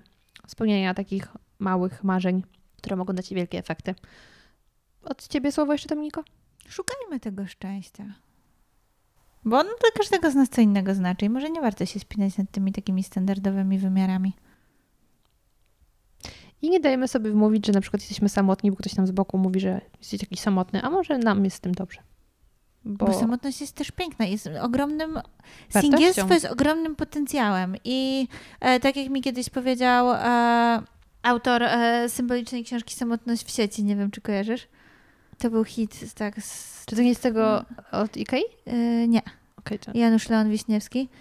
E, bo te jego książki są okropnie smutne i okropnie takie... E... Znaczy tytuł mi coś mówi, ale nie To mogło być, być, mogłaś być za młoda, bo ja byłam na granicy tego, jak człowiek powinien czytać te książki, bo mhm. to było takie 50 twarzy Greya tamtych czasów. O. Tylko, że lepiej napisane i trochę tam było więcej treści niż trzęsienia biodrami, nie? Shakira. E, prawie, że. E, I kiedyś e, na jakimś spotkaniu autorskim go zapytałam, e, dlaczego on jest taki samotny w tych książkach. E, ten bohater, który tam jest, mówi, e, pan e, Wiśniewski mówi, bo ja jestem samotny. Gdybym nie był samotny, to bym się zajmował swoim szczęściem, a nie pisaniem książek. I to jest też takie, wykorzystać tą samotność, znaczy samotność to singielstwo, kreatywnie po prostu. Jak jesteśmy w parze, mało mamy czasu na siebie. Ten czas trzeba tak inteligentnie gospodarować. Co jest super. Co jest super, bo... Ale też jeśli mamy potrzebę spędzenia czasu ze sobą, to nie musimy iść wcale na jakieś wielkie kompromisy bo nam też ma być dobrze, mimo że się jest w związku. Oczywiście, że tak. Boże, ile patrzy, możemy się mądrzyć, bo nikt teraz nam bezpośrednio powie, gadacie głupoty. W komentarzach nam napiszą. Ale to już po fakcie, pogadałyśmy. Także jeszcze raz, bardzo, bardzo dziękuję, że wpadłaś. Ja bardzo dziękuję, że mogłam. Widzimy się częściej, a na pewno widzimy się co lekko ponad miesiąc w Shiro. Dokładnie. I jak wrażenia? Mam nadzieję, że miło spędziliście z nami czas. Nie ukrywam, że po tej dwumiesięcznej przerwie też potrzebuję trochę czasu, żeby się rozkręcić, wrócić do tego rytmu, mówić bardziej zwięźle, bo faktycznie ostatnio więcej czasu spędziłam na pisaniu niż na mówieniu co samo mnie zaskakuje, bo jednak wydawało mi się, że zawsze już będę tylko mówiła, niekoniecznie pisała, a tu proszę, życie pisze różne scenariusze, a my piszemy różne artykuły w Shiro. Przypominam, że Shiro, czyli magazyn tworzony przez dziewczyny dla dziewczyn i nie tylko, E, znajdziecie na stronie shiro-magazine.shoplo.pl. Tak jak wspomniałam w podcaście, myśląc o tym, co powinno trafić do Shiro, miałam w głowie Was, słuchaczy podcastu, którzy są bardzo ciekawi świata i chcą e, odkrywać nowe rzeczy, dowiadywać się nowych rzeczy i i ciągle się zachwycać, właśnie zachwycać się tym otaczającym światem i wierzę, jestem przekonana, że udało nam się to osiągnąć w Shiro, z czego jestem ogromnie dumna, jestem ogromnie dumna z dziewczyn. Już nie mogę doczekać się Waszych opinii, także koniecznie dajcie znać, jak Wam się podoba Shiro Magazine i czy obok podcastu radioaktywnego, podcastu zmacznego, również i on zagości w Waszym sercu. To co? Jeszcze raz oficjalnie dzień dobry, dzień dobry. Wracamy do nagrywania podcastów i słyszymy się już całkiem niedługo.